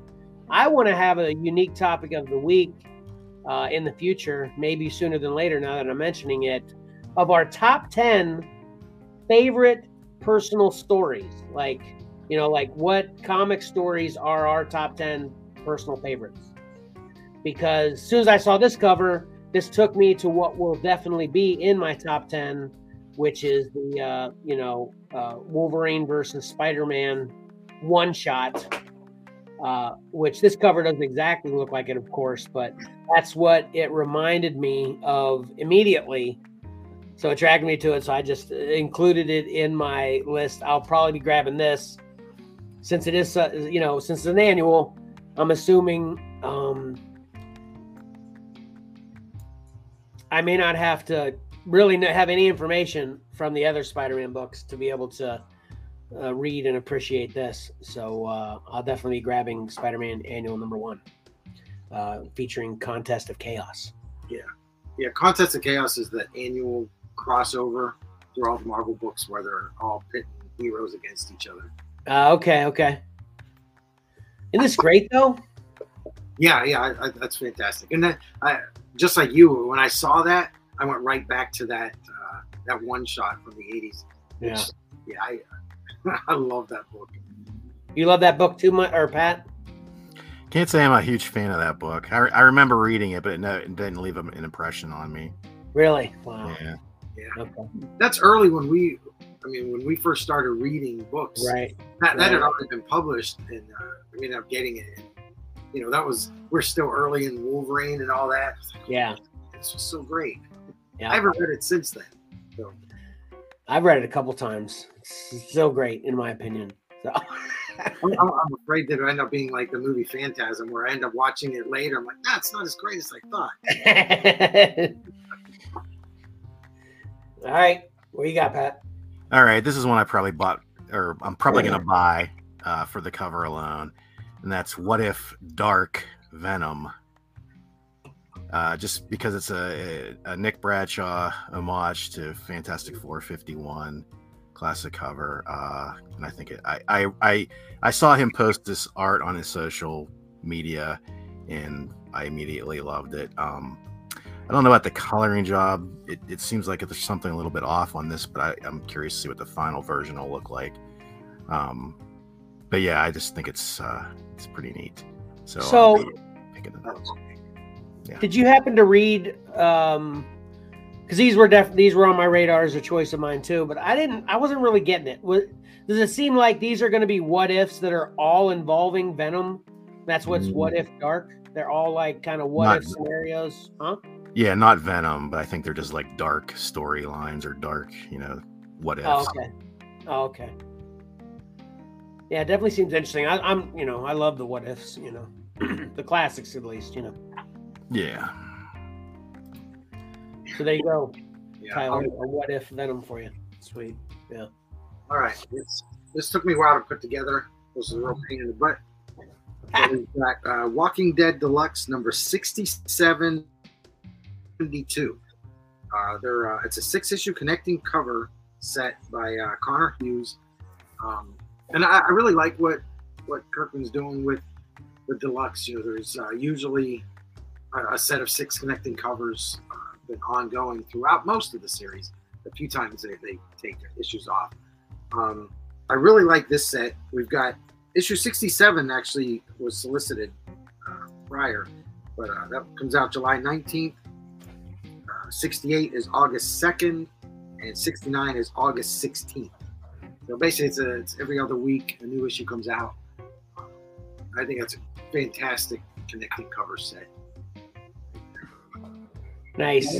The more I looked at it, the more I liked it. Initially, Yeah. I was like, I'm not going to get that one because I got the last few. But the more I looked at it, I was like, man, that is just so good.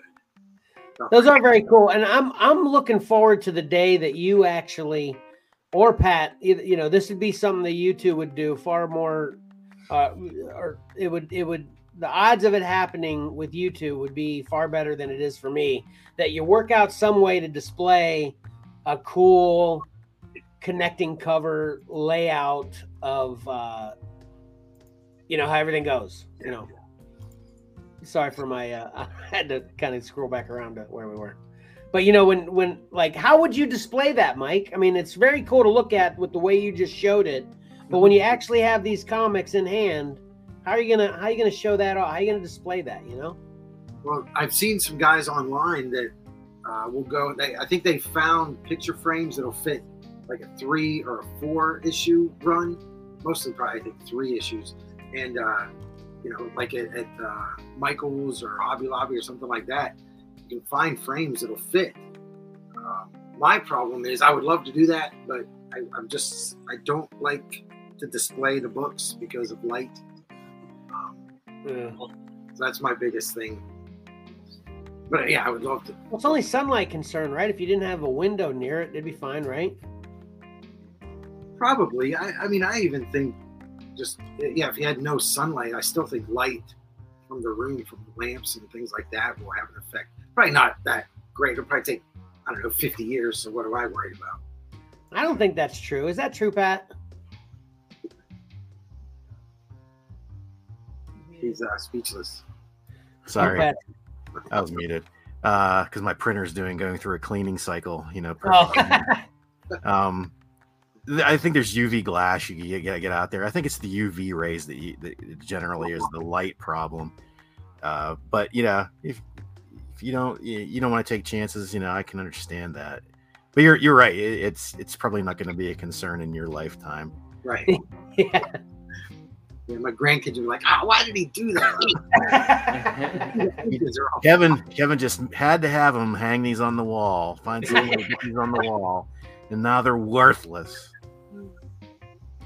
Well, here I'll make you this deal, uh, Mike. Whatever you, however you work out, it'll be done. I'll buy the books. We'll do it with, so that when they're destroyed by the light in a hundred years, uh, we won't care, or you won't care. But I mean, these Walking Dead deluxe, I don't, I don't think. Uh, as far as they're great, yeah. Yeah. If you're in it for the investment, you're. I, I doubt that these are be. uh, Yeah, you're making a mistake, right? All right. Uh, then I saw this cool little nugget in here, and I'm excited about this one. Uh, this is comic book trivia number one by a a, a publisher never heard of. Which that's oh that's another comment I'm going to make about uh, this previews. Is since all the big ones are running out, I guess we're going to see more of these publishers we've never heard of, right? I mean, that's kind of the benefit of uh, everybody else leaving previews, right? Um, I don't know. What do you mean? I'm still pulling from different sources. But you think Well, they're all you going to be high? yourself, you know, obviously DC's got its own little separate book, and Marvel's got its own little separate book. Image is getting ready to do that, right? Yeah. So as the big ones leave the book, obviously they took up most of the book. So previews still wants to have a big fat book to solicit, right? So they're gonna have to fill it with something. Yeah. So they're gonna start. What? Yeah, so the smaller ones will be highlighted more. Exactly. That's my point, right? So this is by Blood Moon Comics. Were either of you familiar with this before this? I've heard them. yeah i've heard of blood moon before Well, see, i perfect. think they've been around for quite a while Yeah, this so it it makes sense that I'd be the last one to Yeah. to experience it. Yeah, I don't think you waited to the back of previews. right I So, started. So this is uh, a story about a kid who he's a comic book fan, and he makes a wish uh, to only ever know comics, and he's teleported to another dimension where he's now in the role of a reader, and he must prove his worthiness by answering 150 comic book trivia questions. so that sounds fun, first of all. And then, uh, you know, obviously we've uh, played a lot with comic book trivia through Xcellar for the year through the years. I actually just recently incorporated comic book trivia into my Whatnot show with the ends of my Whatnot show, where I've affectionately referred to as facsimile trivia, where I put up a facsimile cover and I ask a trivia cover, uh, question, and uh, if someone answers it correctly, they can decide if I add another facsimile to it or if I run that for a dollar. Because I've often said on Whatnot as well, you ain't making any money on Whatnot if you you know if you're a, a show that has uh, you know the followers that I have and the the room activity that I have. If you put up books for a buck, you're just gonna go broke because they're gonna all sell for a buck. So uh, that's why it's kind of a thing that I'll put up fac- facsimiles, and I could get up to five facsimiles on the easel uh, for a buck. So that'd be a great steal for any fans of facsimile, which I am as well. But then it's also a fun way for me to ask some tri- ask some trivia uh, during the show. So uh, I have fun with doing that. So I'll, I'll probably be uh, trying to track this one down. It's a five ninety nine cover though, so I you know I'll probably be tracking it down after the fact somehow. but that's what I got. Comic it's book actually ongoing, kind of. It's not just a one shot. It seems that way, yeah. hmm Yeah, that was cool. Yeah. Sorry, I need to scroll back down to take that away. There we go. All right, we're gonna head to the 80s again, and this is a sequel comic to Robotech. This is just called Robotech Rick Hunter. This sort of uh, seems to fill in the gaps after the Macross saga and Robotech.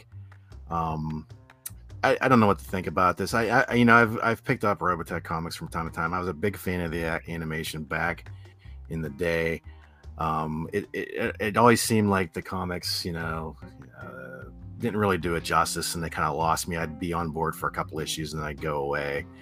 Um, uh, but this, I don't know. It it, it it's it's four issues. Um, I might check it out. I might not. Uh, but it, it is. I'm I'm always sort of intrigued in that in that timeline what happened after Macross and between the other parts of the uh, Robotech saga. So we'll see. It's just from Titan Comics, by the way. Okay. Yeah, I love Robotech too, but yeah, that it's the cartoon that I was a big fan of, but I don't think I've ever read a Robotech comic. So I actually have a, had a letter published in a Robotech comic. Oh yeah? Yeah, What was it about?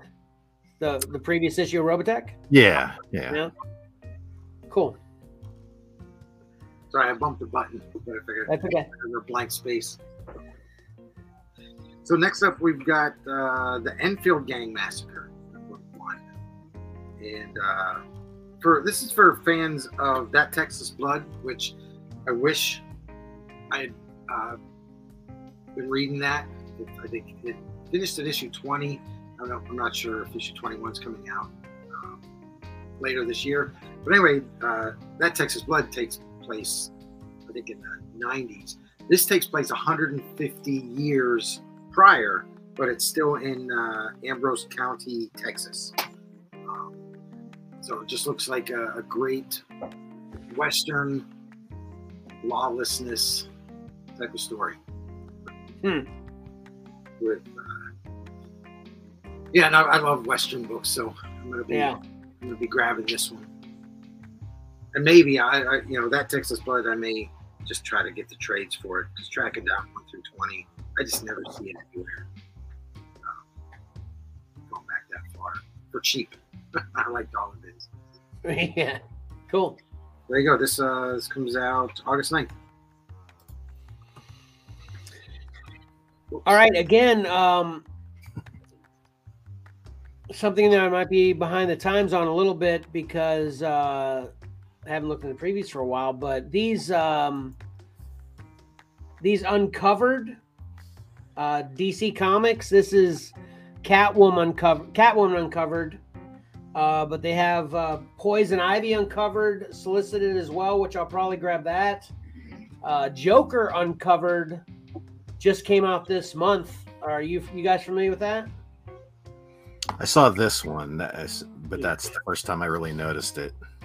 Yeah, I actually saw Joker uncovered. It's kind of weird how these things happen, you know, because I hadn't even looked in my previews yet for the preview preview segment. Uh, and you know, I was in the store last week, and of course, Joker. Well, I shouldn't say, of course, but Joker uncovered was on the rack, and I was like, "What's this about?" And looked through it, and it's literally just a book of a whole batch of cool Joker covers, which I mentioned on the last show. I'm not really a Joker fan, but were you aware of that, Mike? Yeah, it was in uh, pick three last week.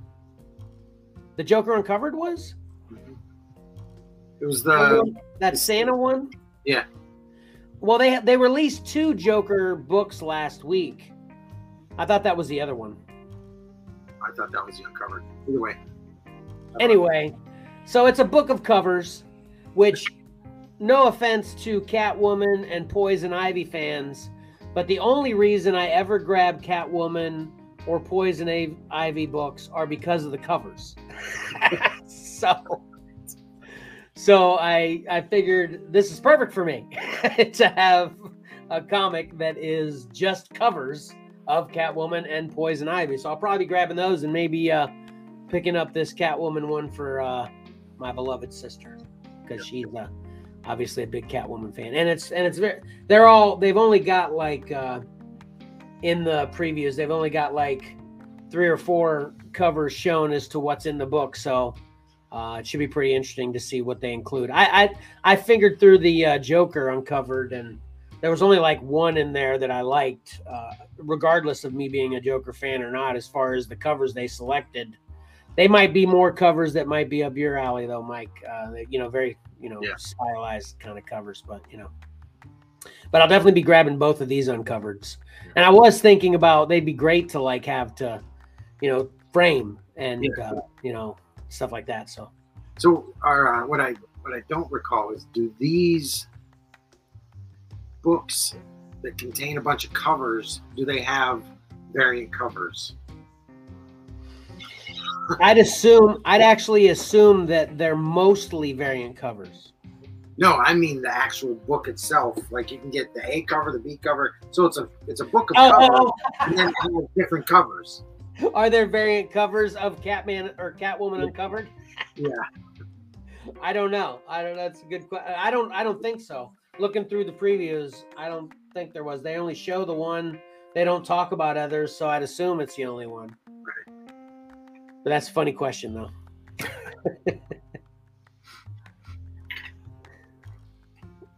oh, That's a there you go. All right, I have another book from Titan. Uh, this is Scarlet Couture. Uh, this is by Des Taylor. I've been following him for a long time. I, I his I like his style of artwork a lot. It's sort of like animated Disney retro style. Um, and I actually have he, he I, there was another Scarlet book probably published like five years ago as a graphic novel, and I have it, but it's just been sitting in my backlog and I've never read it. Um, and this is a limited series. It is uh, I think of five maybe or four.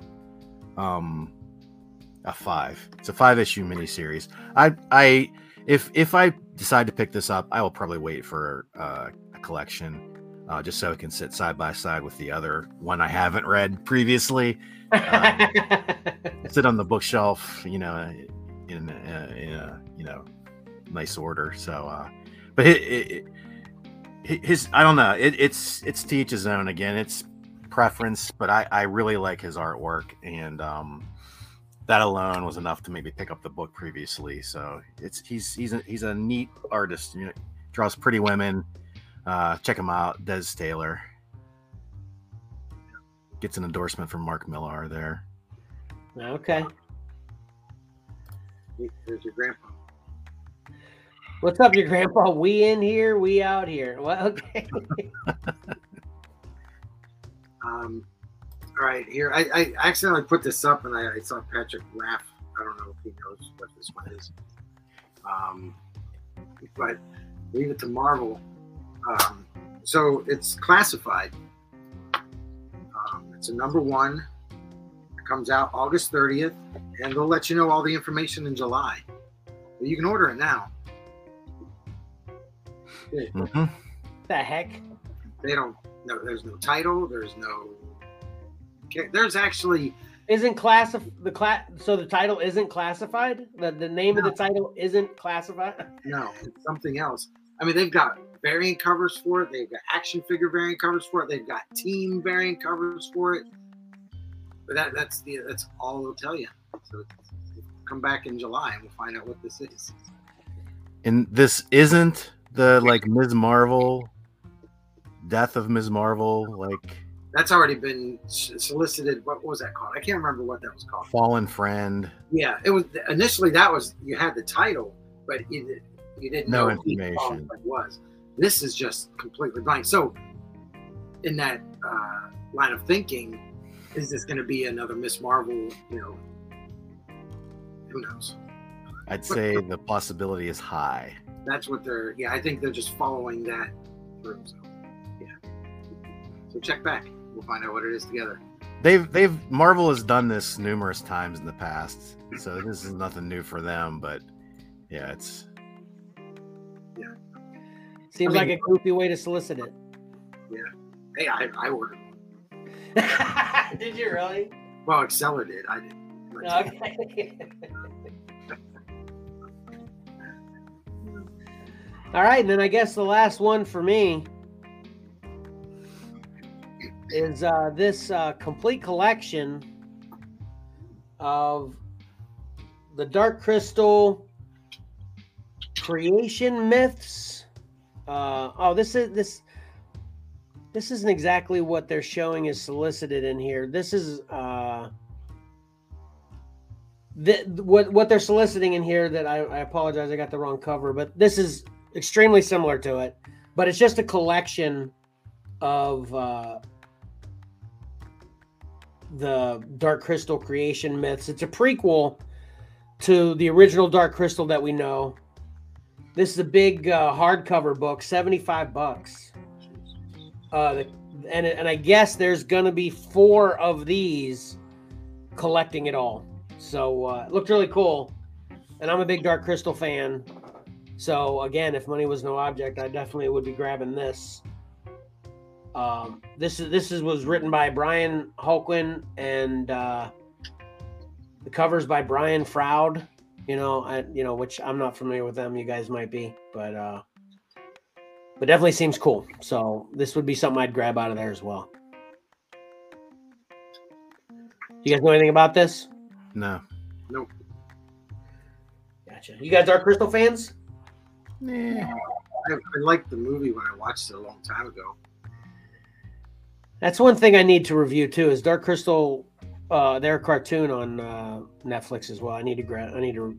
I think those are sequels to the movie, and this comic is a prequel to the movie. So there's a whole Dark Crystal that I'm not fully aware of that I hope I love as much as the movie. So Right. Got anything else, Patrick? No. Okay. I've got two. did I have one extra, or didn't you have ten, Pat? I had 10. I checked when you went when you did that when I was like, did I did not have enough here? But I did. I had 10. Oh, I'm sorry about it. I cheated with eleven. Daggum, I feel bad now. Well, I've got 12. Okay. But these are just for the cover. Uh, um, I mean, you probably, it, it's Star Wars, so people probably get it for that. But this is a, uh, this is Star Wars Dark Droids number one. Um, I think it's just a one shot from what I can tell so far. Comes out August 2nd, and this is a foil variant. And I, I think I shared with this with you guys earlier. This would look amazing in foil. yeah, definitely. glowing R2 on here. I think it's gonna be great. So uh, that one, and then this one, I, I imagine Kevin's gonna hate it. Uh, this is a crazy cover. I love it. Uh, this is Knight Terrors Batman number two, August first, and this is the one in twenty-five uh, James Stokoe cover, and uh, this is so fantastic. Yeah, I like that. Well, I don't hate it, but yeah, you're right. I don't like it. It's a one in twenty-five, so at the very least, I'm, I'm just not gonna jump twenty-five dollars. Yeah. Uh, some of you out there might be your thing. I love it. It's great. So that's what I got. All right. I'm going to go ahead and call it now. Previews, preview is a great success. What say you, audience?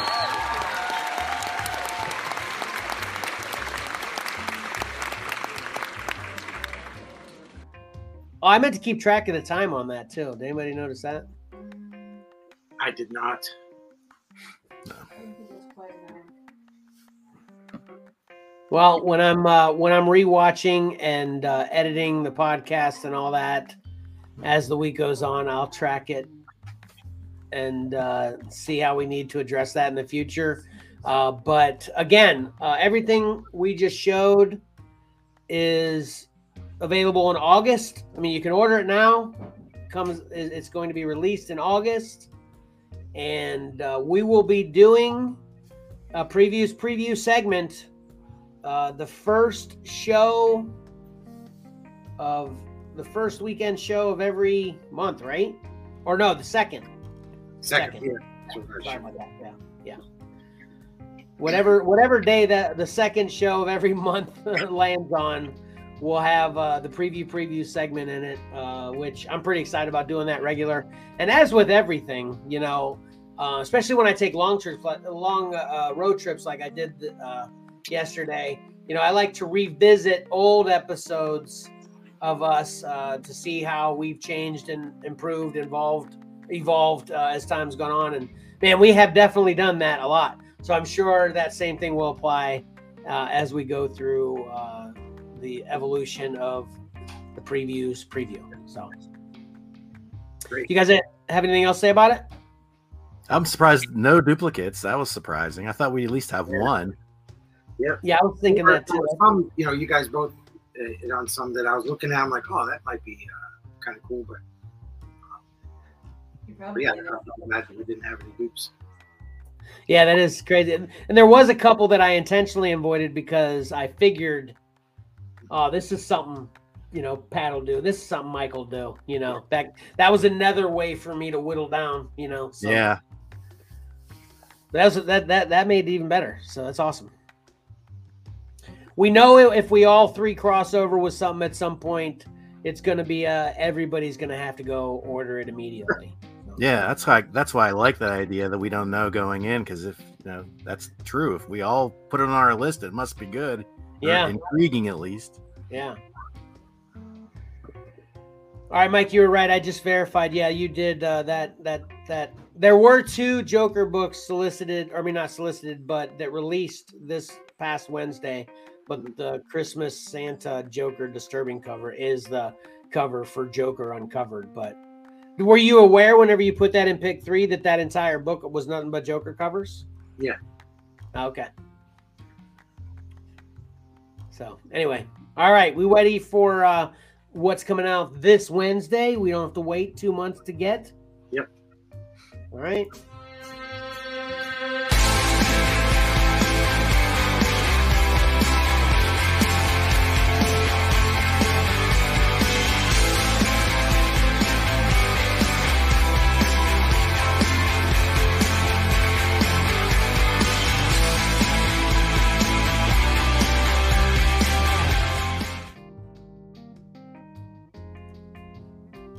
Right. Uh, I was all queued up for the picture. All right, this week's pick three. We've got 10 books here. These all hit the shelf Wednesday, June 14th. We're going to start it off with uh, Doctor Strange number four by Alex Ross. Then Rogue and Gambit number four, Steve Morris.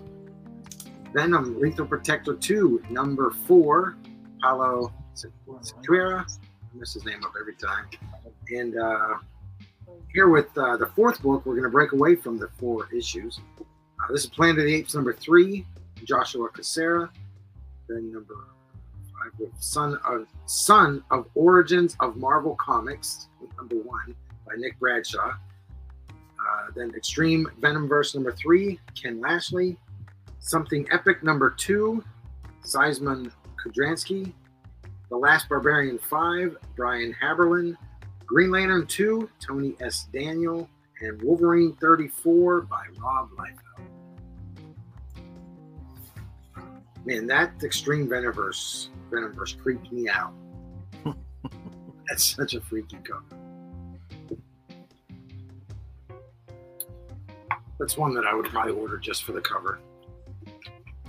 Yes, definitely. You you know I would absolutely. Uh, well, I'm gonna.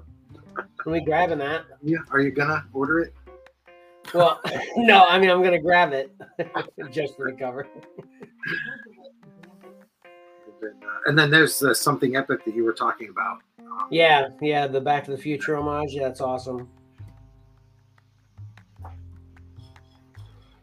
Then, uh, I really like that.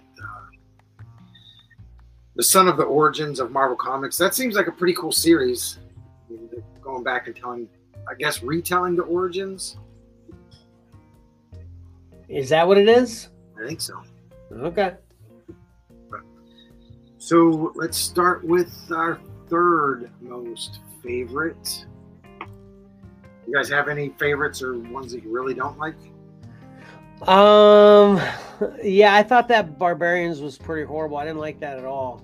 Oh wow! Um, I and thought then I that, probably was a- say, that Barbarians cover was beautiful, but it just looked like somebody was drawing something from a photograph to me.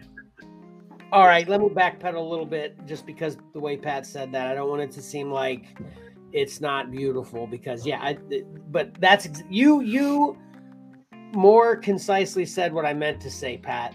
See, this is the difference between our brains, but we're on the same track. Is that's why I don't like that cover, and I think it's ugly because it just looks like yeah, it just looks like a you know something that uh, Rose, you know Johnny's daughter, would sketch up, you know, in her in her free time. You know, nothing special about it, but it's nice. I mean, I, I can appreciate it. You know.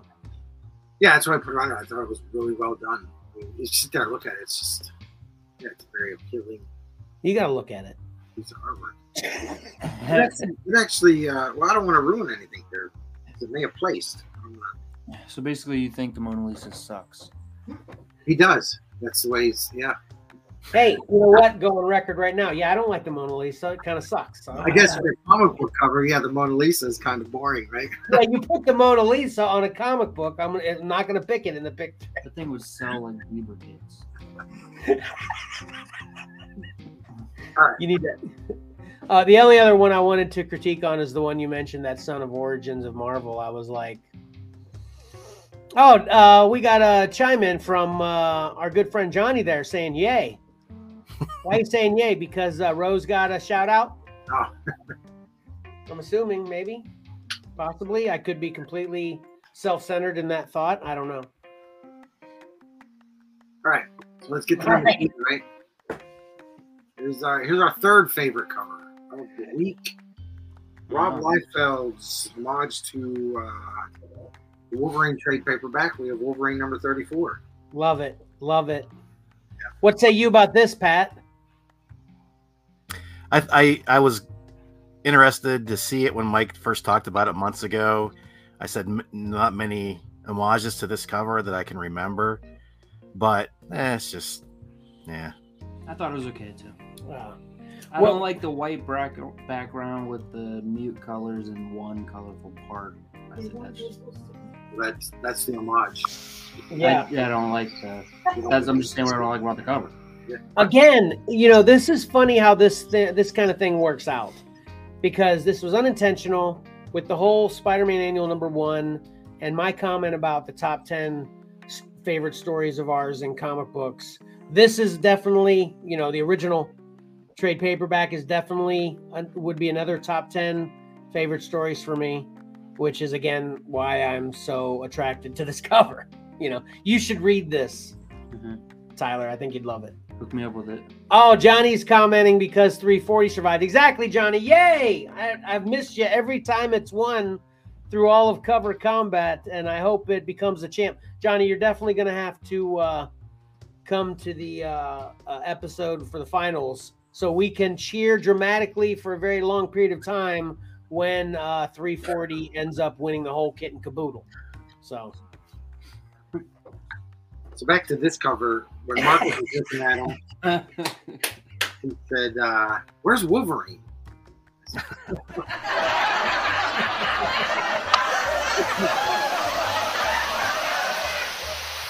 and it kind of got me wondering. I'm like, "Come on, Rob, where is Wolverine? Why?" Why? Yeah, you had to put your co-created Deadpool on there. I love Rob and his enthusiasm, but come on, man. Is Deadpool in the book? No, he wasn't even. Then it sucks. Then it sucks.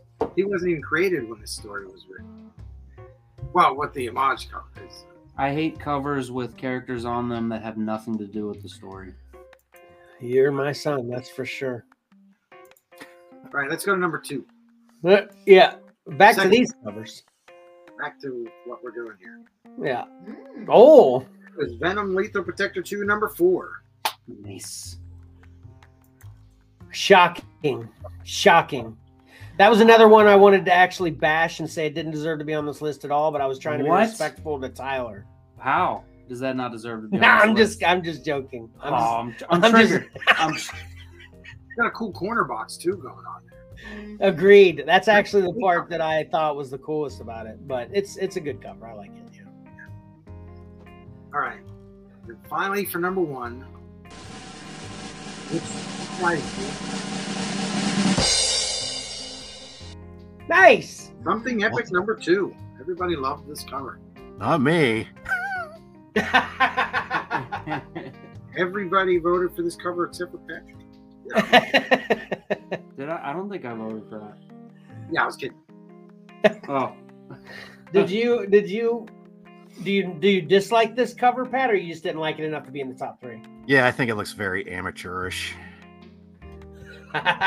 My critique of barbarians to the T, it sounds. yeah, I guess it's just the homage that won. I guess that's what that's I what won the won the voters over. You know? Yeah, everybody loves Back to the Future. As yeah, see Back that. to the Future won the number one spot. Right. Not something epic. All right, I'm gonna have to mute out for a minute because we got a fire alarm going off right beside here because there's a firehouse. Gotcha. Yeah, Valor with a perfect uh, round today. Yeah, Crazy. I was totally shut out. yeah. Let's see. Uh, yeah, and, uh, surprisingly, every every cover received at least one vote. Um, that's it. I mean, it spread the votes all around. It wasn't like it was a, uh dominating win.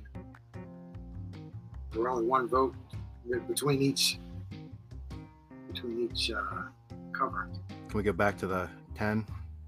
Yep. I don't want to see that cover anymore. Uh, yeah, I like that Planet of the Apes cover too. I'm surprised it didn't place. I didn't vote for it. It was my it was the one that made the uh, final cutoff for me, but um, yeah, Yeah, I, no- like that. I like the Green Lantern. I mean, it's a it's a stereotypical just Green Lantern pose. But what I loved about it was the backgrounds. Mm mhm, yeah. Oh well, And then the Rose Gambit for the girls, or Rogue Gambit for the girls. Oh wait, yeah, Tyler voted for that one. he is a romantic. Yeah, All right, I was uh, what I said while the alarm was going that I was shocked that uh, Pat got shut out. You know, Yeah. That may be the first time ever.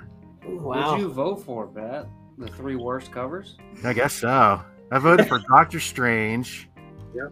Extreme Venomverse and Son of Origins. I think me and you might have been the only two to vote for Extreme Venomverse. That's a great cover. And I, I'm not know, I voted for Extreme Venomverse as well. I'm not a, you know, I'm you know me, I'm not the biggest Venom fan, but that's really that's really cool. I think the Yeah. Green Lantern one's too basic. I don't really. Like I was saying, what I liked about that one was the background. Oh yeah. Yeah, I got. I, I think I voted for Wolverine, uh, something epic, and Doctor Strange. I believe. Sorry about that. off again. Say it again, Pat. I'm sorry. The fire alarm's going off again. yeah, the coughing fire alarm right in my mic. My bad. His face is right here, coughing right Well, they can directly see at my me. arm right here. Anyway, um, what were you saying that was a bad pick of yours, though, Pat or Tyler? What was he saying on this? Yeah. Nothing more. He picked What did you say when you thought you were on mic but you weren't? Um, the Extreme Universe. Oh, oh. kind of say the opposite of that. It, it's like uh, mid-level appreciation for me. I didn't think it was that great, but it Mm. was uh, a lot of bias was half my vote. Mm. Oh, so you you think you picked it, but it was a bad pick, but you picked it because of bias. Right. Got it. Okay, gotcha. that happens to me, definitely. I like it, but I probably would have picked something. Gotcha. What do you guys did you guys say something when I when the alarm was going off? I I was going of only half hearing. Did you guys say something about the Rogue Gambit cover too? What are you thinking of those? I said, uh, I said, in Rogue Gambit, you know, for I figured it would appeal to the girls, and then I said, oh wait, I voted for it. Yeah, and Karen just realized she can vote now. She wasn't even she wasn't even voting, but she's a part of the group now, so she can vote on pick three. Yeah. She's like, Dad gum, I could have pushed Rogue Gambit through. Definitely. would. No, It's like, no. Hey. I, numbers, it's- numbers don't lie. Even one more vote for that book wouldn't have made it. okay. All right, Mike, uh, are we ready to do some reviews now? Yep. Hey, how'd that happen? I'm never first. You're first. I'm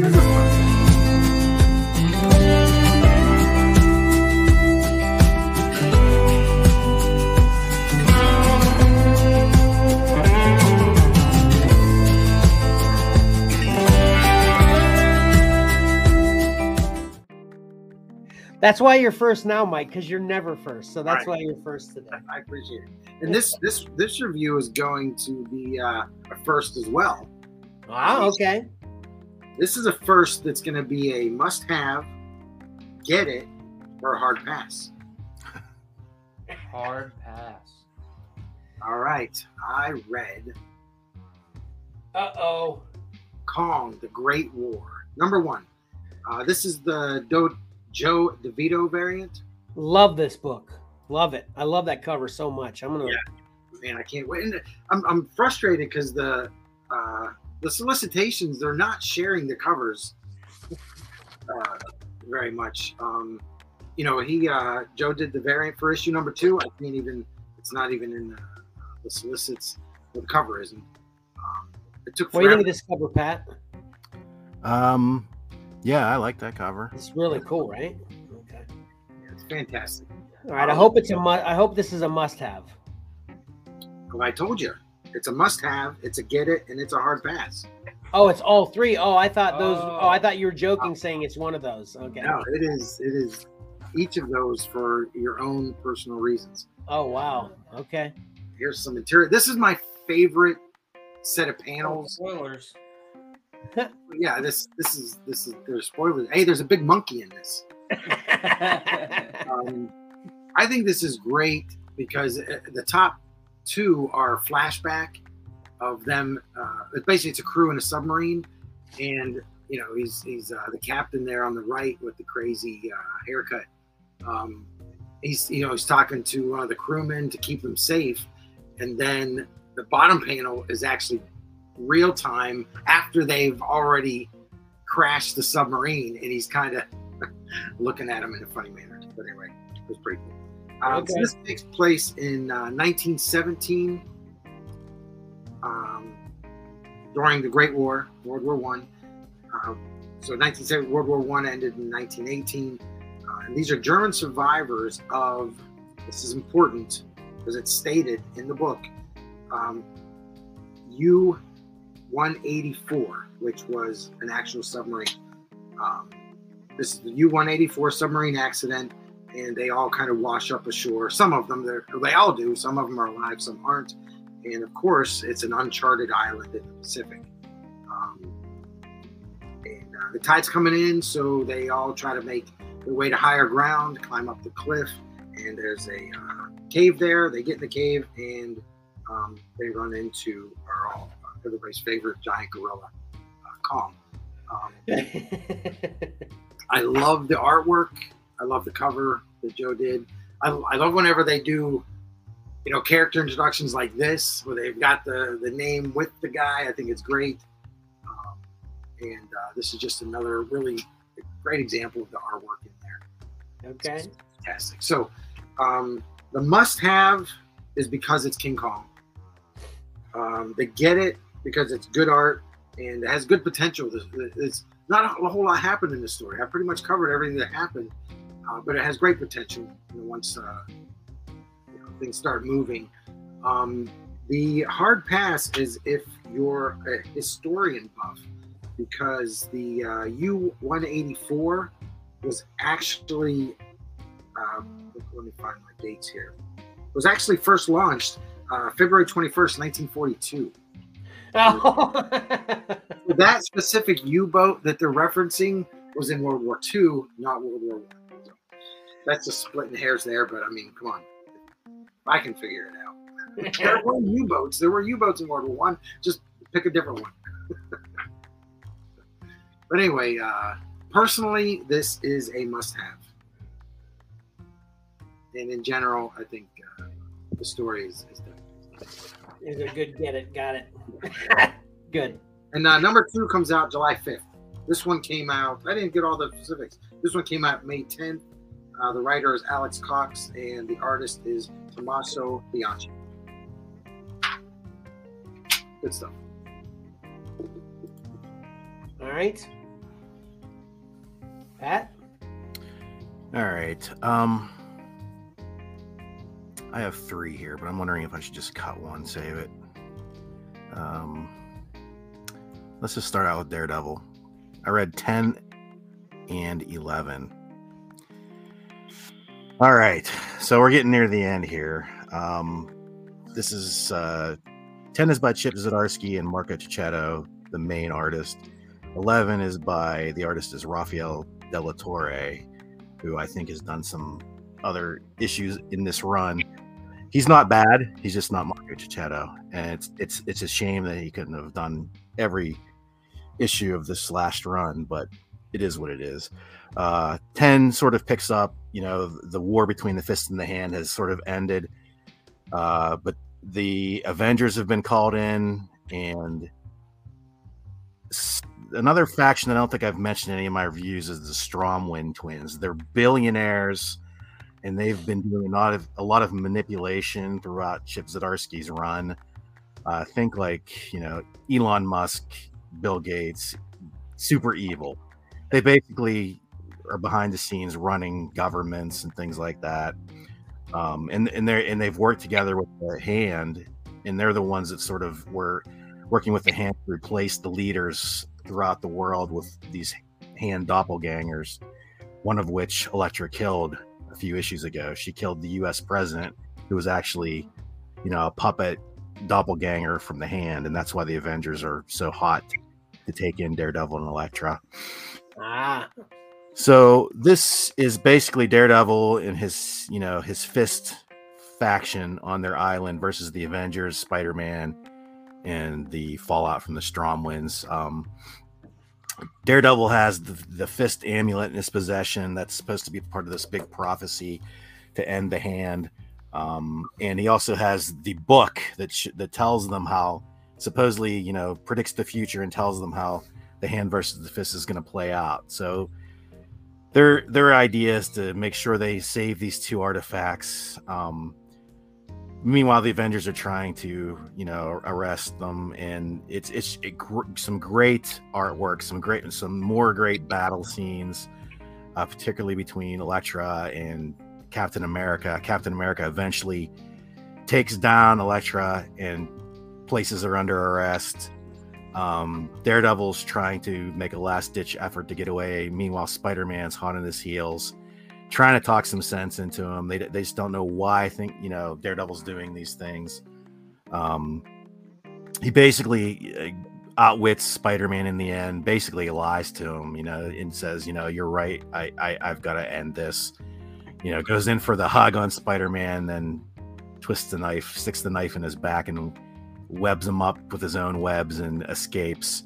Um, and basically, at the end, uh, he there's an avalanche. Dare, Daredevil creates an avalanche um, to try to get away, and the Avengers bug out of there with Elektra and a lot of the uh, ex prisoners that Daredevil and Elektra had uh, brought into their fist army. Um, and it looks like Daredevil has died at the end of this issue under this avalanche. At least that's what Cap and the Avengers think. You know, he there's no way he's going to escape this avalanche.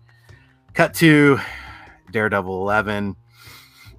He did escape. He he, with the help of Detective Cole, who's another supporting character throughout this Chip Zdarsky run, uh, they had a, a jet and they were able to rescue Daredevil and get him out of there. But where we find Daredevil in 11, he he's basically he's rock bottom. He's defeated. Elektra's in prison. They have you know they've put a lot of the, the his army in prison. He he feels like things are over. Detective Cole tells him to get his butt out of bed, and he needs to finish this. You know, he, he as Daredevil, he needs to wrap things up and move on. So Matt Daredevil goes to this book, you know, this this book of the hand or the book of the fist that tells this prophecy. He reads it. You don't really know what he reads. They they kind of leave this as the mystery. You know, he, he's as he's reading the, the book, the pages are disintegrating, but he's he thinks he's getting this final prophecy from this book that he must complete. Um, and the next thing you know, he shows up at the Stromwyns, the billionaires' front door, and says, "Look, I can't win this with all your money and influence. Um, I basically give up.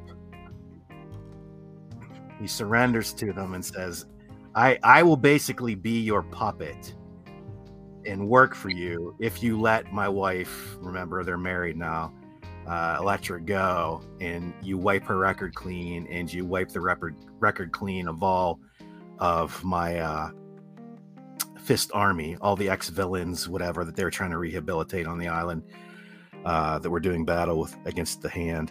Um, the the the Stromwyns say, "Sure, but you know we can't trust you," and Daredevil seals the deal in a fashion I'm not going to reveal here. It's it's it's too shocking. Uh, I don't want to spoil it if you do read this. Um, now, keep in mind, Daredevil has when when when he when Daredevil and Elektra became king and queen of the Fist, they they gained some extra powers. They have like sort of extra strength. They have some regenerative uh, properties in their body um, that can give you a possible hint of where I'm going with this big spoiler at the end here. But it, it was shocking. You know, I, I, was like, where where do they go from here? Um, and we, we know the book is winding up we know things will like all books owned by major companies like DC and Marvel. There's going to be a reset button, um, but it's one of those reset buttons where you think, how how does the next creative team reset this button? You know, yeah, writing them into a corner. Yeah, um, it's a great corner. It's ex- an exciting, uh, edge of your seat corner. It's like where, what is going to happen here? What? How did this happen? I can't believe they did this um, you would like to think when you make a deal with the devil, it's not going to work out well for you. So I think that's kind of where they're going here. Um, but uh, yeah, it's these like this whole series, this whole run of 13 issues have been it's it's a get get it for definitely for me. I recommend getting it for everyone. Bordering on must have. Um, just just superb artwork from Marco Checchetto uh, Chip Zdarsky has shown to me that he he is a top tier writer and can play in this Marvel Universe sandbox using these uh, characters um, to their be- to his best ability. I think he really gets the most out of uh, the characters he writes, uh, pre-existing characters that he writes, and um, two more issues to go. I'm really looking forward. I, I, I, I, it's funny. I was actually found myself at the comic shop this week, and I saw 12 sitting there, and I was tempted to, to buy it off the rack, but I, I didn't. Um, Rather than wait for years to come. Yeah, exactly. That takes me back to the good old days. I remember when I was in college, you know, I was, I was ordering books through the mail even back then, and I, I was so into John Byrne's West Coast Avengers run that I would, you know, on my way home I would come home for the weekends and I would stop at the comic shop on my, on on Fridays, and I was buying that West Coast Avengers because I just couldn't wait. So this this kind of harkens back to those days where it's just just so good. I, I hate to see it to know that it's out there that I could read it and have to wait for Wow. my uh, comic to come in the mail. So yeah, these two are uh, definite. Uh, I'd say uh, you know I get it. At- At the very least, I get it for everyone. Wow, that's a that's a huge ringing endorsement. Awesome. Well, Yeah, I'm thankful I'm getting them all already. Yeah, I've been loving this, even even the prior series, quite a bit. So I'm, I keep telling myself I need to dig those out and just Yeah. point to, to focus on reading those because the way the way he talks and, and you know it's almost like this is going to be just a classic run on Daredevil that people are going to go back to Yep. as one of the best. Now, Kevin, did, did you put yourself at the end because you don't have anything? No, I have one. Yeah. Okay. I'll, I'll uh, you want me to save my other one? Well, it's up to you because I only have one. I don't have two, so it, it's going to be a little shorter than I usually am. If you want to do your third one. Okay, I- I'll do it just because I've been talking about this book. It's Fantastic Four number seven slash seven hundred. It was an oversized issue. Now I, I will give them credit here that this is all the extra pages are all dedicated to the single story here. Nice. Uh, un- unlike that Spider-Man, the Yeah. the 25 that I talked about a couple weeks ago, I never even I can't remember how I even did mention the fact that it was oversized. A few extra dollars, and the backup story was horrible. Um, this is all one long story, but this is, you know, by this creative team of Ryan North and Iban Coello.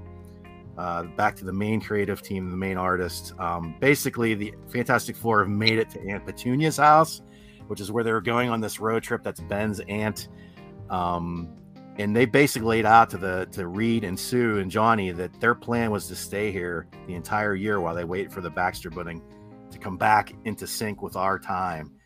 Um, so I don't know if that's what we're gonna get here. Is that they're staying at this vacation home for a year, but uh, and uh, so the main gist of this is they're they they settle in doing home improvement projects because that's just what you want to see out of your comic of the Fantastic Four is you want to see them putting a new roof on the place. Um, uh, and Aunt Petunia warns them that there's a ghost in this house. Just you know, by the way, there's a ghost in this house.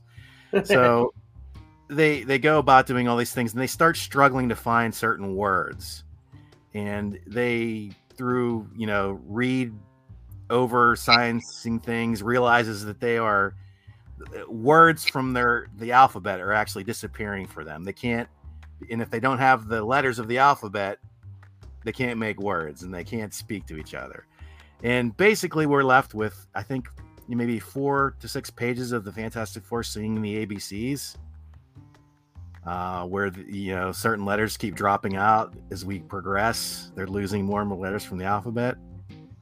Does this sound like sound like an exciting comic to you? Or, uh... No. So they're left with three letters at the end O, M, and D. Can you make any words out of O, M, and D that come off the top of your head that might relate to this cover? Yeah, Doom. Doom. There you go. I'm terrible at, at, at trivia and riddles. And I got that. Yes, you can't spell Doom with O, D, and M. So this was all a plot of Doctor Doom's. I'm not sure why he needed to do this in front of the Fantastic Four, just maybe to rub it in the face. Yeah, um, but he, the, the the reason he's doing this is valid. He's upset about Reed's solution of of shunting the Baxter building a year into the future because Valeria is in the Baxter building and he's Valeria's godfather. He he will not. He made a pact with the Fantastic Four that nothing will ever happen to Valeria. So he thinks he's going to succeed where Reed failed and bring them back in the sync, you know. And Reed's telling him, no, no, no, no, no. This this was a last last ditch effort. It barely worked for me. I don't want you messing with this. Well, of course, that's not going to stop Doctor Doom. Um, he he begins to try to fix it, and we get into the old classic time loop trope, you know, where mm.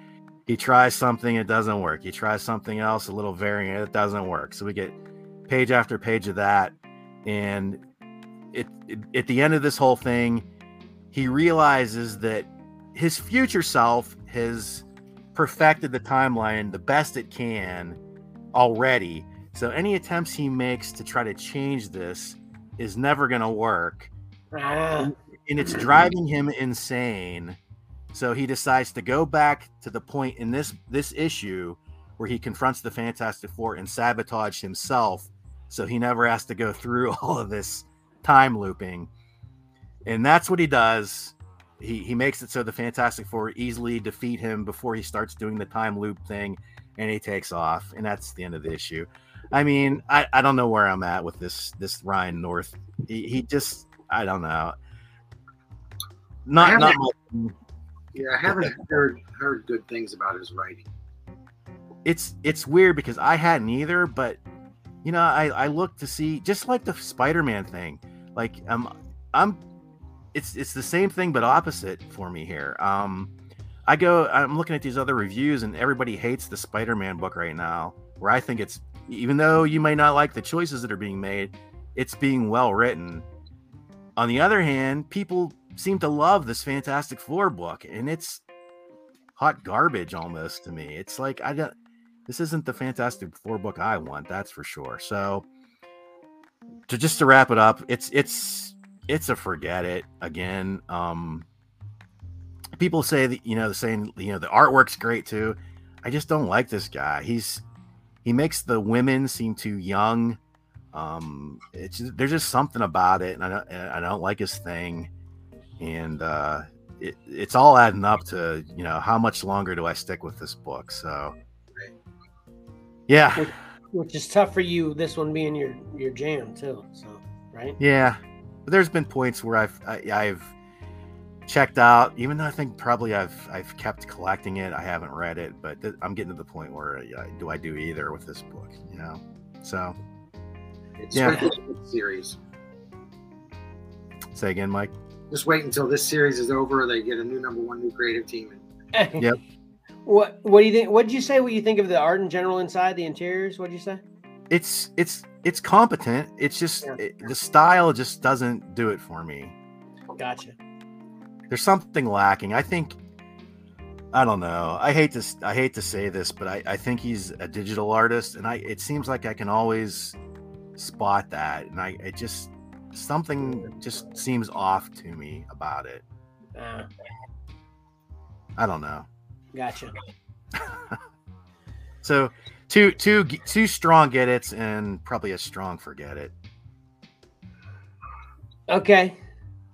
So we've basically we've gotten six reviews so far. Mike did a get it, forget it, and a hard pass. Now Pat's got a get it borderline must have and a forget it. Uh, what is in store for me? Um, I got back to Monstress. Okay. I uh, like you only read one. This is like six issues. yeah. No, this is number this isn't the cover for number 7. Although you're accurate, I started reading the volume 2 trade paperback. Uh but this is but, you know, I like how it is laid out with the cover of number 7 and then you read number 7 and then it has a wrap up of number 7, then it has the cover of number 8, yada yada. So it's really cool. So yeah, I read um, issue seven. I think this is an especially long issue too. I think it was it was actually like thirty pages, which then if you got a you know if you got a comic book with the ads and everything in it, it might have been a forty page book. So this may have been a double sized issue. It's possibly what I'm thinking. I'm not sure though because obviously I don't own it. Um, but anyway, it did seem a little longer than the others.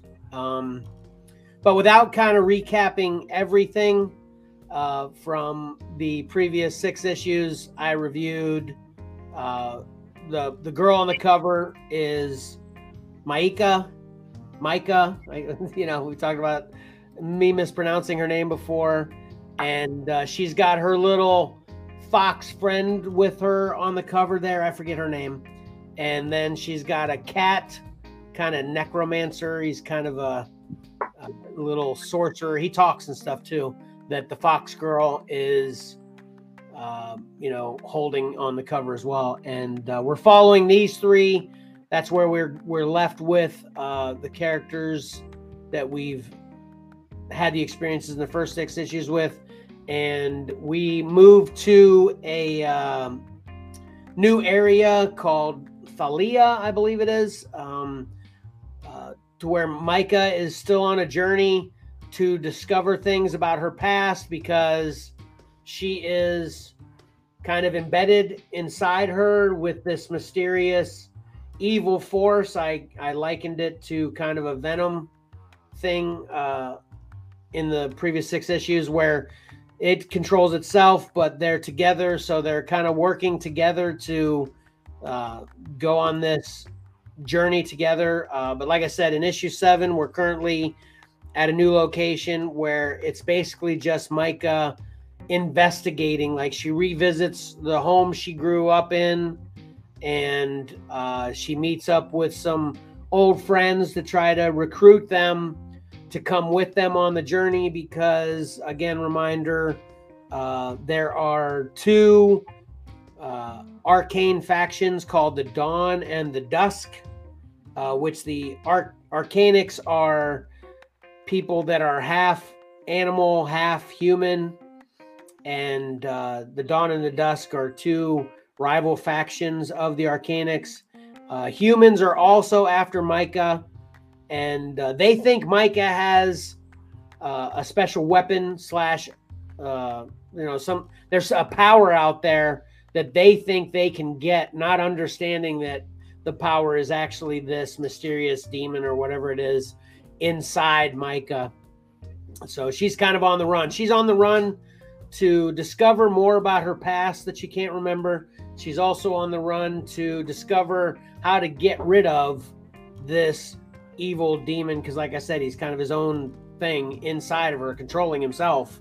Uh, she hates it because it can basically take her take over her, you know, facilities, and she, you know, she's like eating sheep in the middle of the night, and uh, when people turn up dead around uh, this these three characters as they journey anywhere. Um, is always wondering, did I do that kind of thing, you know? Um, so she wants to get rid of this mysterious demon inside her.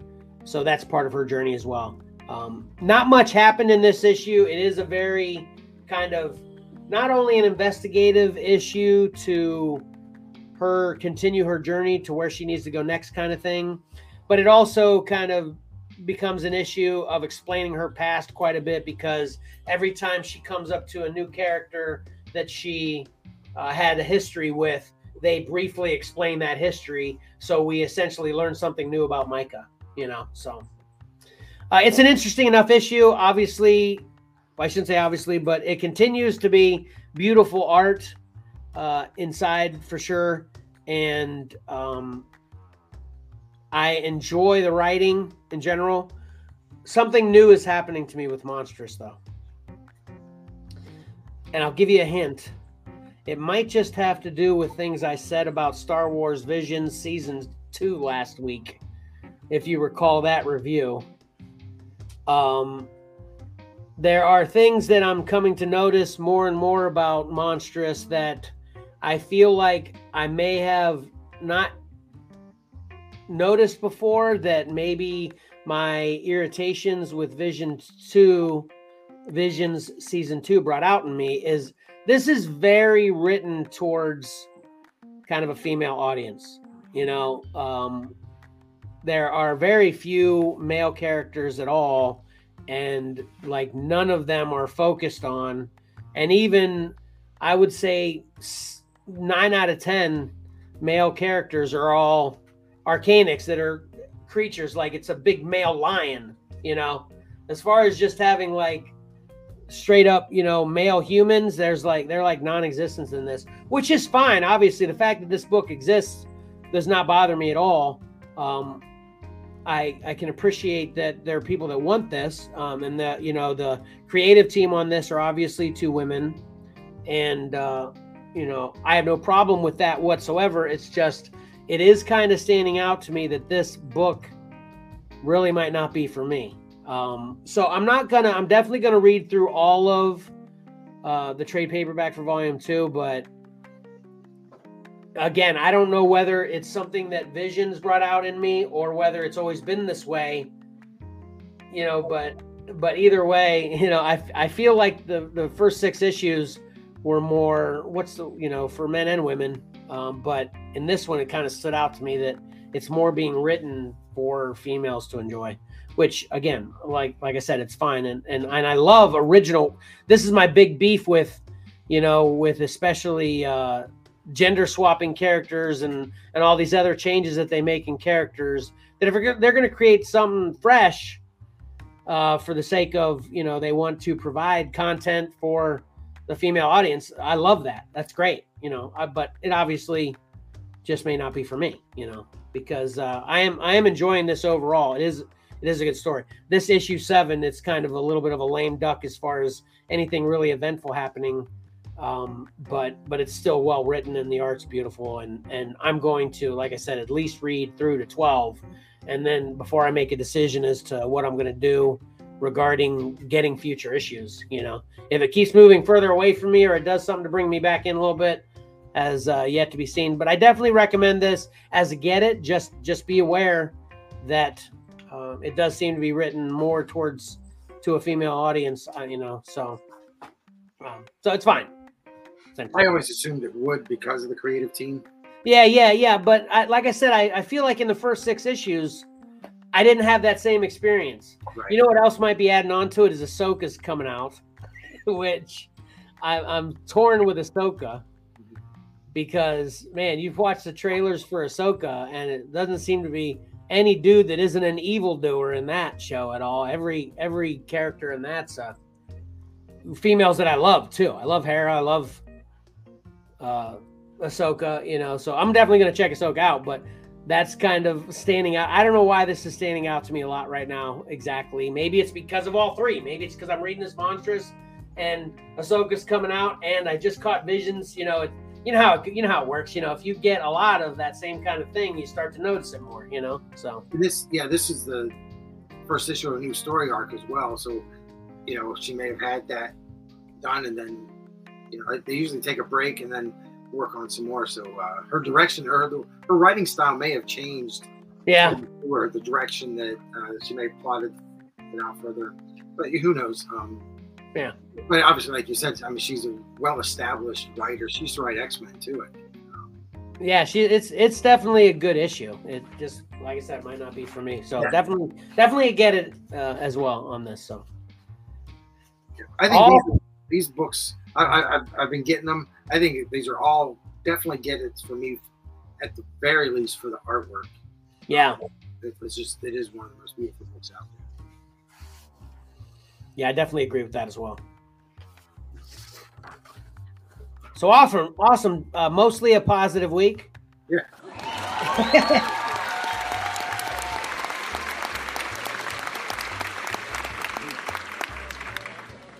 You guys are both tiptoeing uh, on both ends of the spectrum with both ears, though. So, you know. Get Carnage too. Well, the hard pass is more of a joke thing. in my yeah, no, I know, I know. All right, I can't wait to see. And I know, I know one thing um, that you're. Well, I'm hoping one thing that you're going to show this week. Oh, and before we get into the horizon, Pat, I, you know how we talked about this before. You want suggestions? I know we were talking about mostly to the audience, but I'd like to put in a suggestion. I want to see the toys that you're talking about in your previews preview comic. Sorry about my delay again. I'm not doing all that right now. Um, you see what I'm doing? Uh, Um, but you know that comic that you had in the previous preview. I want to Yeah, see those toys. Spaceman. Yep. Yeah. Okay. All right. That's my request for the future. All right. Uh, but let's see what's better than uh, two uh, hot toys Batman. okay.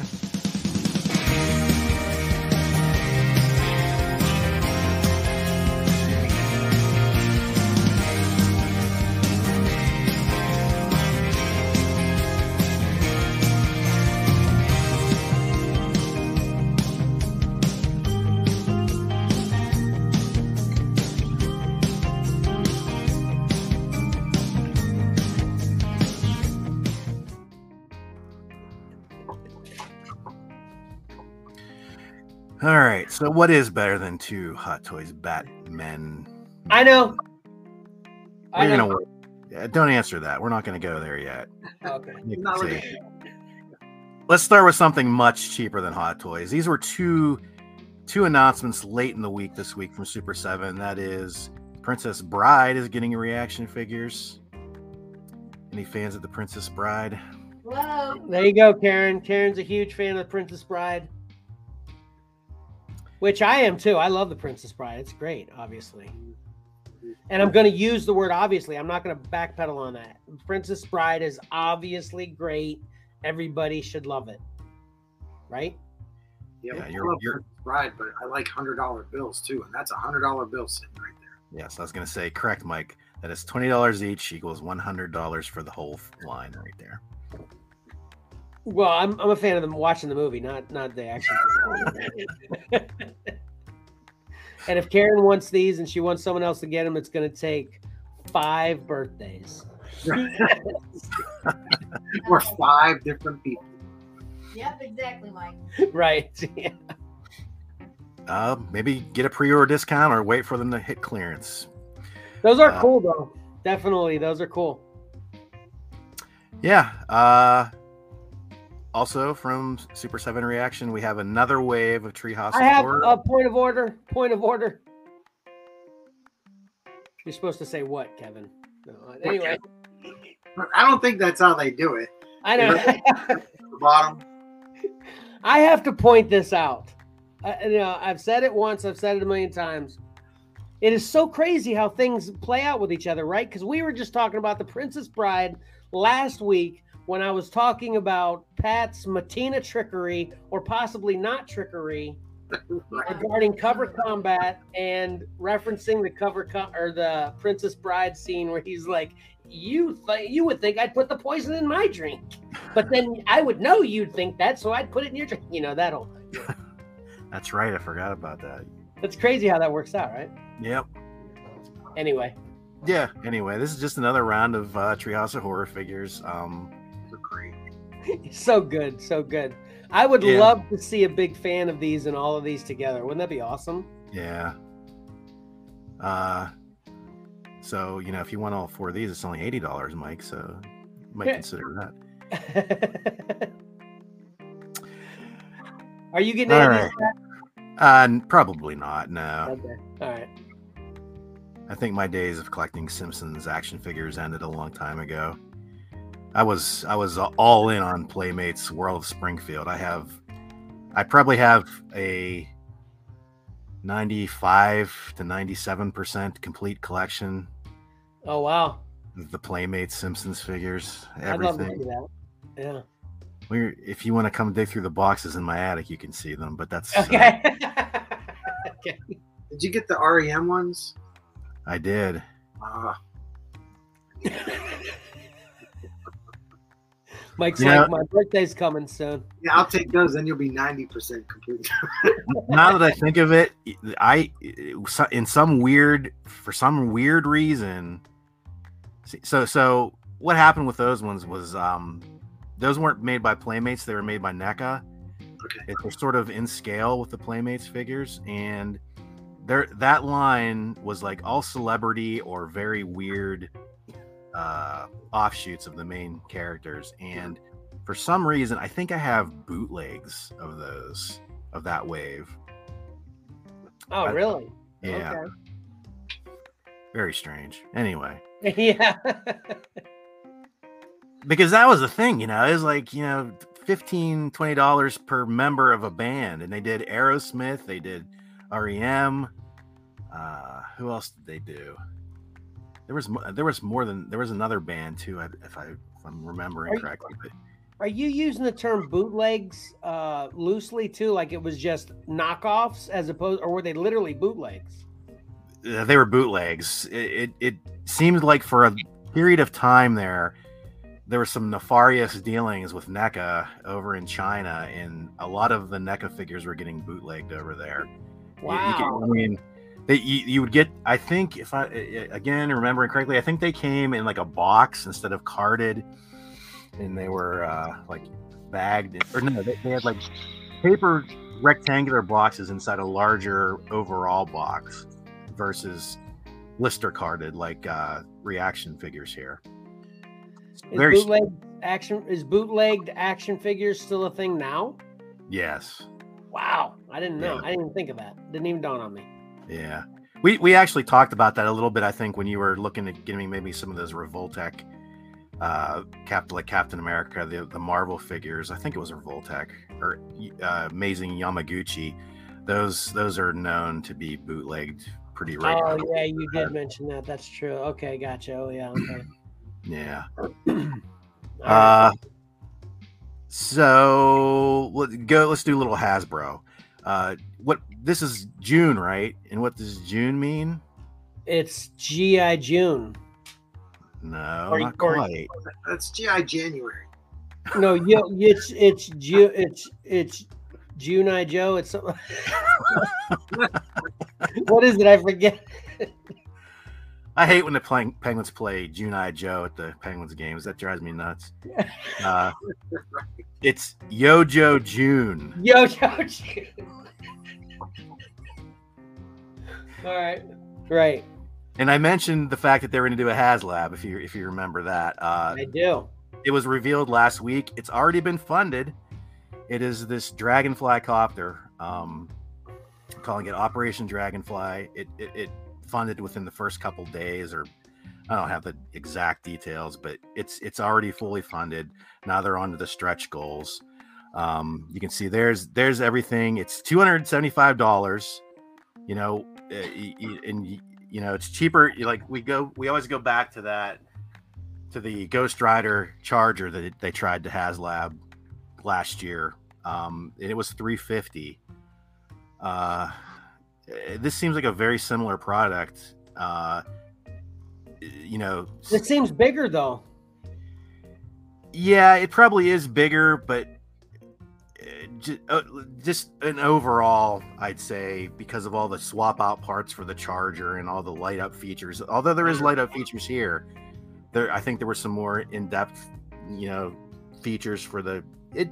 Bottom line, I think they were kind of on even terms, but I think what kicked it up, the extra seventy five bucks or whatever, is because you know they have the Marvel license to deal with. Here, Hasbro owns GI Joe, so Ah, potentially that's an answer as to why this isn't as expensive. that makes Um, sense. Yeah. And you can see that the, the, their target was uh, 10,000 backers. Uh, when I took this screenshot yesterday, they, they were at 12,000 and some odd backers. So it's fully funded. They're onto the stretch goals. Um, we'll go through some pics real quick here. That's a little uh, better picture. It comes with one figure, Wild Bill. Uh, there it is. There's there's sort of the dimensions on it. Um, This is awesome. So awesome. here's a pic uh, next to an actual human. one Yeah. of Hasbro's G.I. Joe development team. This is a prototype unpainted, but you can see the scale of the whole thing. Oh, Um, so good. You know, I, I think, uh, and I, this might just be me thinking, which doesn't make sense sometimes, that uh, maybe this got back to because I feel like there's a wider audience for something like this than, uh, you know, than Ghost Rider, which was cool. But you know, if you- if you aren't like a comic person, but this could be just you could love helicopters and love this. You know, I mean, GI Joe fan, but then this is just an awesome toy. This is the one I was actually referring to when we started. That I'm I was excited to see because I actually did see a few pics of this in my Oh. uh, in my social media stream as well. And man, I just think it's so awesome. I if I had the money, this would be something you know that I would be in on. It's so cool. Yeah, it's pretty neat. Um, there's the there's the Wild Bill figure it comes with, and these are their stretch goals. They're they're saying that uh, you know they have three more figures lined up. They announced the first one, um, which is uh, Ripcord. Uh, he unlocks at 13, so they're very close to unlocking him. Um, I don't, if I could see better, I think maybe that's 16,000 backers and then 19,000 backers for the next two figures. So they, they've got, you know, they've got a few weeks um, before the uh, campaign ends. Actually, 38 days as of yesterday. So they, they, they I I, I, I imagine they'll get hit all their goals they did with the HISS tank, which was the previous HasLab GI project. Um, so yeah, there seems to be you know a lot of support behind the, the line. So And let me let me ask you to clarify this the way stretch goals work too. So whenever they meet that point that they want to add another figure, it doesn't get added to what you're getting, right? That's just another thing they're adding to offer, right? It's still going to cost more, right? It's not included. yeah, it will not cost more. That's the thing. They the, the, the more people that go in, the, the better the deal becomes. Oh, oh, okay, okay, okay. Oh, It's okay. to That- sweeten the pot. awesome. Yeah, Yeah. it's to sweeten the pot and get more backers. Oh, okay. Very cool. Yeah. Love it. Um. Okay, 'Cause that's so not how uh, Kickstarter works, is it? Because Kickstarter, if you keep going to the higher add-ons or whatever, it costs you more and more money. It's just they need more backers to get to that point, right? It works different, both. right? Yeah, it works both ways. There there Oh, can be okay. add-ons that you pay extra for, uh, but these are stretch goals that just get unlocked and are included with the base. You know. I love that. That's cool. Okay, got it. Got it. Yeah, that's that's yeah, that's what you want. Yeah. you, you you you don't. The add-ons are great if you want extra little things here and there, but yeah, the the unlockables. That's that's the what. If you're a backer, that's what you want. You, that's why you try to get. That's the whole crowdfunding thing, where you try to spread the word and try to get more people to back because the more people to back, the more you get. Gotcha. Uh, we'll stick with uh, Marvel. They announced a new wave of Marvel Legends. Uh, a lot of uh, th- three figures based from the new Marvels, the Marvels movie, Captain Marvel, Ms. Marvel, rest in peace, and Photon. Uh, the rest of this wave are comic book based. We have a Commander Rogers figure. He was one of the very first Marvel Legends under Hasbro. He, so he's getting a re-release. Not overly fond of the head sculpt on this guy. I don't know if you can really. Looks Get- good. he's got yeah, like it does look right. Yeah. So yeah, all he comes with is uh, his translucent shield, which is like an energy shield that he used at the time. I love, I love this outfit. This is this is when Bucky took over as Captain America and Steve became Commander Rogers. And I actually love this uniform, and I and the, the shield was cool. It was good. You know, it was a good answer to having Bucky as Captain America at the time. Hmm, But uh, yeah, I don't know about that face. yeah. And this is a Heroes Return Iron Man. Another Iron Man. I mean, Yeah, I never liked that Iron Man head. I've never been into that. is this uh who did Heroes Return? Was it did the image guys come back for that too? I can't I can't remember. off the top of my head. Yeah, it doesn't matter. Yeah, I wasn't. Um another Inhuman to add to your collection. This is Karnak. If you like the Inhumans, you probably like this decision, but you know, Everyone else, no. yeah. And to sorry, Mike. Was that Tyler? That, that was Tyler. Yeah, yeah. What'd he say? Six people will buy that figure. That's not getting any stretch goals unlocked. There you go. You know, and, and this is kind of what gets me, especially it seems with Target, with the way they have been distributing Marvel Legends, eh, where they've gone to this, I don't know, strategy where uh, stores, I don't know if it's the stores ordering this or Hasbro just distributing this way, but they distribute a case of just one figure. And you'll oftentimes see like that. That's the fear here, where they they get a whole case of Karnak, and that's all they have for this wave. I, mm. I it, it- Really? it- Please. it's it's annoying the way they've gone to these full figure cases instead of doing waves. They do both. Both are available for stores to order, but for some reason it seems like Target. And I don't know if this is in the if you've noticed this is in the Star Wars end, Tyler, if they're doing it there too. But I I hate I hate when you see like just a peg of one figure and nothing else from the wave. Yeah, it's pretty common. Uh, the last one to round out the this wave is uh, the Young Avenger uh, Marvel Boy from the Young Avengers. That um, newer character. Um, I think he's got a kind of a following behind him. Hmm. And if you've been following along, if you noticed what the pieces that were included with all of the uh, figures in this wave, it is a build a figure, totally awesome Hulk. Uh, that looks kind of cool, though. I'm not a big, totally awesome Hulk fan, but that looks pretty good, though. Yeah. Yeah, the figure looks nice. Yeah. So, So the that's- build a figures haven't worked with me yet. Yeah. I've been inclined to buy four figures that I don't want just to get the one. Do you have that one Venom build build a figure though? I bought it by itself Okay, when someone already built it. Right. yeah, that's how to do it. Yeah. For someone else to build it. Right. Even with Khonshu, they had Miss Marvel and a couple other characters I didn't want, but they're still twenty five bucks a pop. So I'd rather just buy Khonshu himself off eBay. Yeah. Yeah. Exactly. All right, and uh, to wrap it up, we'll go to some hot toys. Uh, I asked, "What is better than two Batmen?" Well, wait, what, hold on one second. We won't go there yet. We have the Flash, the actual. You teaser. You teaser. Well, you know, I've been showing Batman from the Flash movie, so I figured I better show the Flash Yeah, the Flash. Flash movie. Now I don't know if there's a reason they waited till you know after the Batman to, to show the Flash figure. I have no idea. Uh, but this is your Hot Toys Flash coming in at two hundred ninety dollars. Jeez. Um, there we see him in action. There we see him on a, a base, a light up base. Uh, here we have, you know, his unscu- his unmasked and masked head with the separate rolling eyeballs. Wow. That's Pretty that is yeah. That's a sculpt there. Rolling eyeballs. I've never heard of that articulation. We discussed this on the show a few weeks ago, Tyler. You should tune in sometime. We uh, they, That's what I even feel. it's weird.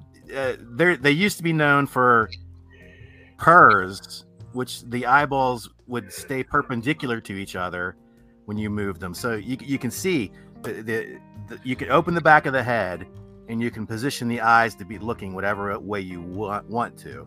It used to be that they were in parallel to each other, so they'd always be looking in one direction. Well, now the eyeballs are actually like separate, so you you could ultimately make a cross-eyed Ezra Miller here if you wanted to. Isn't that cool? Yeah, that is really cool. but yeah, man, that that looks like uh geez, that looks like a photograph. We were talking about that before with Batman too. Yeah, it's, man, it's so good. Uh, there's a special edition and a collector's edition. The only difference is the special edition comes with a life-size flash ring, as you can see in this picture here. No difference in cost. You just have to get in early and get the special edition. Huh, that's cool. And there's sort of that, you know, the the showpiece where it shows all the all the things that comes with the you know, the ring, the bases, the extra hands. Um, you can you can see in the one picture there, which they didn't have uh, a separate shot on its own, but the one of at least one or two of the face plates, is you can see that sort of blurred. That's The- pretty cool. Yeah. Yeah.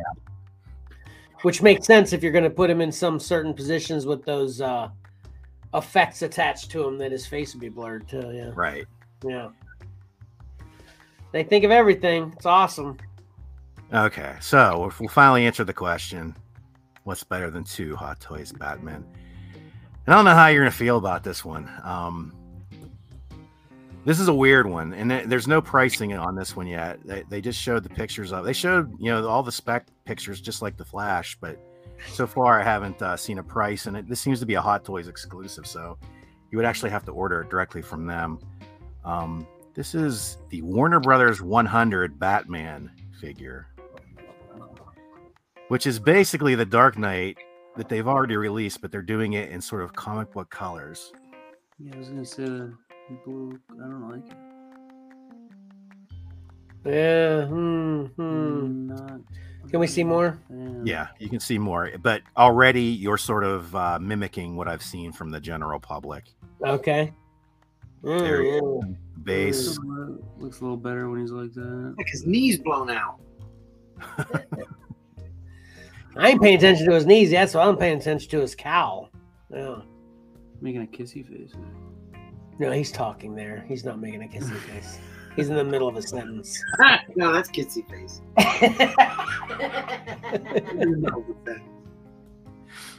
Yeah, I'm not a fan of that cowl because of the way the uh, yeah. kind of curves in up at the top. I prefer straight up. Well, this is you know when he became kind of more of a realistic cowl in the uh, later movies. Yeah. I'm so never a fan of that. I, gr- I, you know, I'm not. I grew. It, I grew to like it. Uh, yeah, I, I see. What, definitely understand what you're talking about, Mike. But I, I grew to like not. I should say I grew to not mind it. I should say. Yeah, that's that's one of the one things that always bugged me about Christian Bale's Batman. I didn't like that look.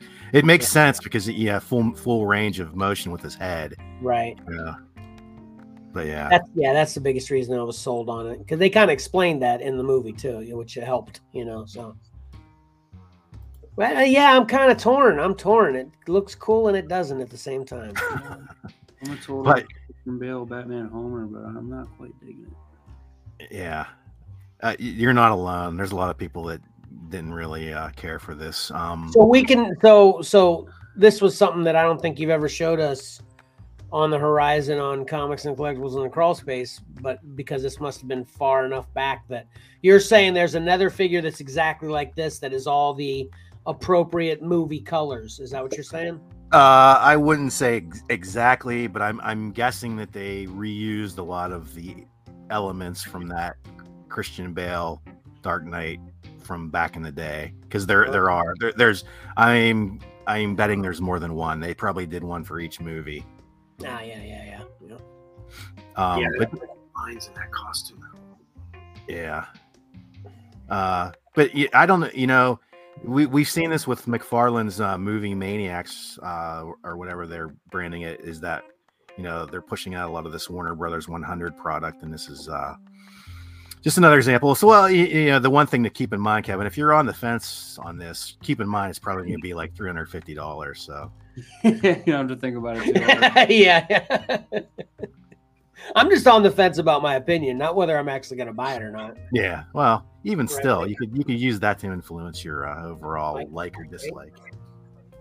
Right, Mike? If What's that? Yeah, I just was playing peekaboo with you. I thought this was going to be a new tradition. What's up, Mike? yes, that's why I'm leaning. Anyway, sorry, Ma- sorry, Pat. If you gave that to me, I'd probably enjoy it. Yeah, that's true.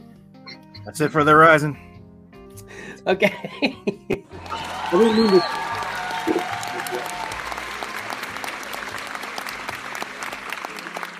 I didn't mean to check out in the middle of the thing, but I only brought uh, two and a half hours worth of coffee, so I had to go. okay. well, Pat, it's so good. Yeah. Man. You guys are so good at your segments. Every every week, you guys make me want to be better. Okay, because y'all are Yeah, so we're trying to make you better. Just get there. I'm working on it, Mike. Jeez, that was hard. Did hear how mean he was? to me? Yeah. yeah.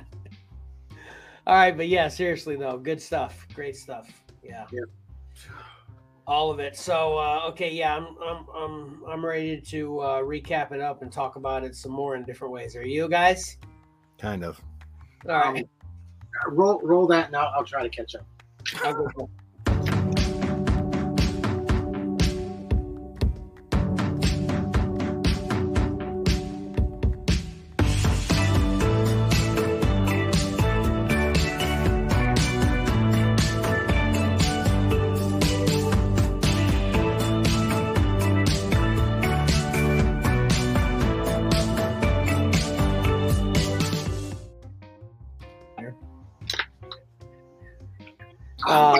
Tyler was just bashing you behind the scenes, Mike. Good. Tell him. No, no, no, that's okay. Oh, go ahead and tell him. The the Conan number three spec totally took off. Remember the Conan number three spec that you recommended? Yeah. He found it in a dollar bin. Oh, yeah. he's bitter about it. Yeah, that was a hot flash. one. That was a quick flip. hey, he's not lying. He says that all the time. You're right. Yeah, that, those are there are some you got you got to strike while it's hot because it'll cool off and you'll find them in dollar bins. All right, Especially Mike, what do if it was only hot because of the controversy. Once people forget about the controversy, people forget about. Yeah. That's true. I forget the controversy. It was the uh, uh, character that the female character that was used the same name as um, Sacagawea, I think. Oh, yeah, maybe I kind of remember something. About bad and stuff like that. And uh, it was it was made up controversy. People get upset about. Well, most of them are. Yeah. Anyway, um, yeah, come back around. I'll be. Oh, so you're saying you're not quite ready? Yeah, I forgot to take notes. Okay. What you got, Pat? Uh, just wise, wise words uh, that Kevin learned. Don't look at covers minimized. Oh, you took one of Karen's. Yes. Okay. Um, yeah, more wise, wise, wise, wise words. Don't sleep on uh, Avatar making the big bucks because everybody else is watching it but you. Okay, apparently. Mike, you ready now? I'm not. I, I'm, I'm striking out. I really can't. Even Karen's got one. Karen saves the day, and it better not be clapping.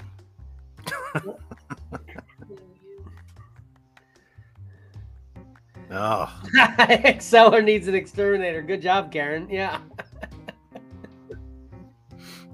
Um, I really don't have much. I I I, I just want to say because I, I've seen uh, uh, Taylor, Tyler, whatever his name is, Kevin. You can fill me in. I've seen his shirt. Does he have a quick rundown of his impressions of Three Rivers Comic Con? They could give us. Uh, Tyler, come over here. No one can hear you over there. He he he checked out as soon as the recap. Well, he, he can he can rotate back in if he's not ready to do it right now. happening. I just Okay, like to know. My, my recap of Three Rivers Comic Con. Yeah. Yeah, I'm what do you feel about? How do you feel about it? How was it? Well, it was my first one, so I don't have a lot of basis, but from what I Wait, that was your first con in general? yeah. Oh, okay. Yeah, I didn't realize that. Enjoyed it. There was a lot of people there. I thought it was it was a little smaller than I expected, but that just might be the area. Okay. But there were a couple artists like Rick Leonardi was there. I don't know who else, but overall, I really enjoyed my time there. Did you visit Rick? No, because it cost money. Oh, really? Yeah, He was free at ours, wasn't he? Um, it's like I, it might have been like five or ten dollars for a signature, but Oh, well, I walked over there and I get starstruck, we all do. and I hadn't actually read anything 2099 yet. I was just always a fan of is the image, so I didn't want to go up there and say, "Hey, I love 2099," and then not have anything to talk about. And then he whips out with a, "What's your favorite thing about him?" Yeah. what's your favorite panel? So I was mostly too nervous to go over there, and then I saw the price tag board next to him. So then I just didn't get any closer. Well, like I told you, he was probably my least favorite experience because I tried to joke with him, and he wasn't having it. I tried. Yeah.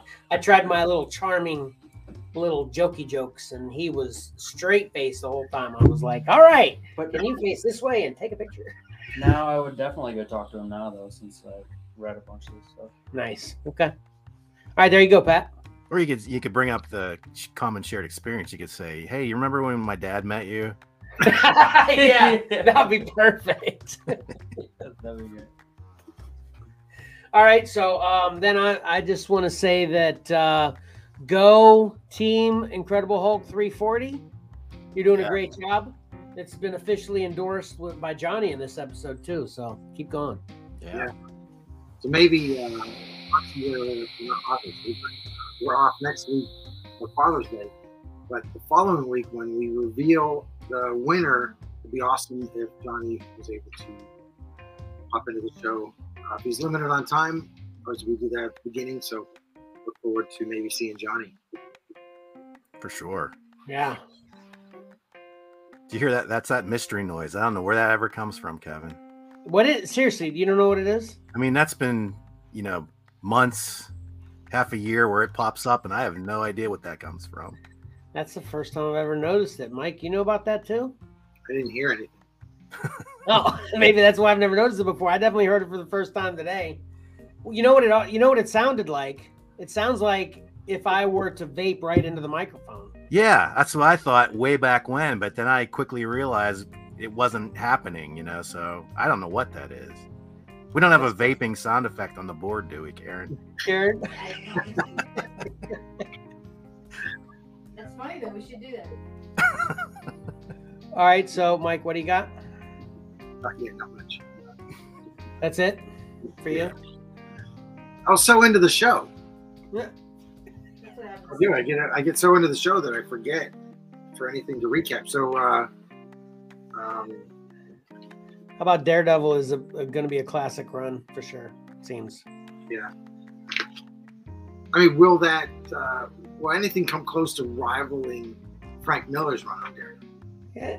I think I may have mentioned that that maybe this will, you know, because it's a whole other generation reading it. You know, could it rival- Right. Could it be Right. up there with like Walt Simonson's Thor?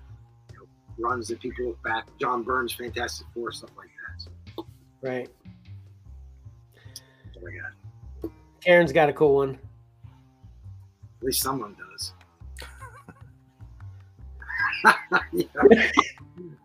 Karen says for the podcast people, Venom wins even with Iceps. We'll see if he wins next time. We'll see. See how this plays out. I'm, I'm, I'm, I'm super excited. Aside from the whole, obviously, I'm biased for 340. I, I literally have loved this cover combat four. I've, I've loved every one, but the cover combat four just has continued the tradition of awesomeness, in my opinion. Yeah, I'll work on getting that getting that up on uh, Facebook. As soon as we're done here, I have some work to do outdoors. But Yeah, actually, I do too. So, um, though I'll just close it. You, you're done then too, Pat, right? Yeah, I'm done. Okay. it'd be cool if Okay. Johnny was on here and did this segment.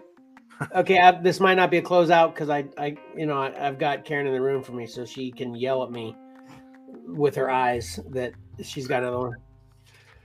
Uh, Tyler prefers President's Day over Valentine's Day. Okay. No, I think he said he prefers President's Day over Halloween. Oh. Nice. That was good though, Karen. He prefers everything over Valentine's Day. He thinks Valentine's Day is just a stupid holiday, apparently. anyway, um, GI Joe fans and helicopter fans alike love the new Hasbro. And I can't even remember how I butchered uh, Yo Joe June or whatever, but uh, stay, yeah, whatever it was. So stay tuned for more Yo Joe June. So that's it for me. Karen, are you done? No. Okay, Karen. Oh, Karen. Karen's bringing the heat today. what does clap mean? Have you guys heard that? What does clap mean, Ty? Clap. Yeah. No, the acronym. Ugh. Uh, Kevin and Mike are failing at peek peekaboo. Okay. That's true because you mentioned it last week and I wasn't tracking, and I mentioned it this week and you weren't tracking. That's actually a good one, Karen. Nice job. yeah, pay. All right, will that do it, Karen? Karen's checking her notes. See what see what you all should do. Check your notes. I take notes, but I doodle instead. Yes, I believe that's it. Yeah, took the other one. All right, so that's it. So we, uh, I think we did pretty good with the first preview previews, um, as far as time's concerned. I know we're over three now, but uh, we had uh, late start and all kinds of good stuff. I'm in PA, so you know I think uh, that'll be shaved under three for the next previews previews. So anyway, here we go. Uh, please like and comment on this video. Please like it right now I, before I go even further. Please like it. Thank you and comment on this video, as well as subscribe and hit that bell to get notifications. Uh, please subscribe to Comics and Collectibles in the Crawl Space on Spotify for podcasters or many other podcast providers. And please listen to the edited podcast of the live stream on Spotify that will be posted later today or tomorrow. Um, I'm actually going to change that because I'm, since I'm in PA, it's going to be Monday because I'm not doing it here today or tomorrow. It'll- about to come to Manny Bros. It was Monday. So anyway, Uh, follow Xcellar Comics on Facebook, Instagram, and or Twitter, and follow Xcellar underscore Comics on TikTok and whatnot. And watch our shows on the Whatnot app weekdays 9 p.m. Eastern Standard Time. I don't actually have a show scheduled right now for you to bookmark. I definitely will again by Monday. Uh, I, and I can say right now, it's either going to be Tuesday or Wednesday for the first show. Depends on how Monday goes, essentially. Uh, but I'll definitely be back for at least two shows, maybe three shows next week. So again, check out the Whatnot at um, and check out what we have to offer on eBay at Xcellar underscore comics and on our website, xcellarcomics.com. And then watch our next live stream on YouTube or Facebook. Not next Saturday. We're skipping next week because of Father's Day, right? Correct. So we'll be here the following Saturday, 9:30 a.m. ish again, right? Yep, works for me. Good for you, Pat. He's like, as far as I know, that far away, but he's muted. Oh, we can see that in his eyes. Okay. but we're skipping next week to uh, uh, to uh, celebrate Father's Day. So um, definitely check us out the week after. Stay tuned to our posts on uh, Comics as to whether it'll be Saturday or Sunday or whatever the case may be. I'm loving Saturday though, so I'm in for that. So right. Yep, I like Saturday. All right.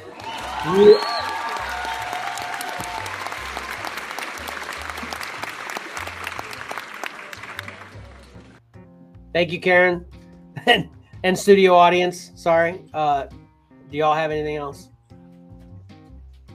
Pat, Mike, Nope, I'm good. Mike, you good? All right, awesome. And thanks for uh, we had uh, two or three different people chime in in the comments today, uh, and uh, we really appreciate that. So come back every show and do the same. Love to see everybody commenting in uh, during the show so we can uh, uh, interact with them during the show. That's great. So, uh, but uh, until next time, don't forget that appreciating great art is awesome and reading a great story is fun. So why not pick up a comic book and do both? Out.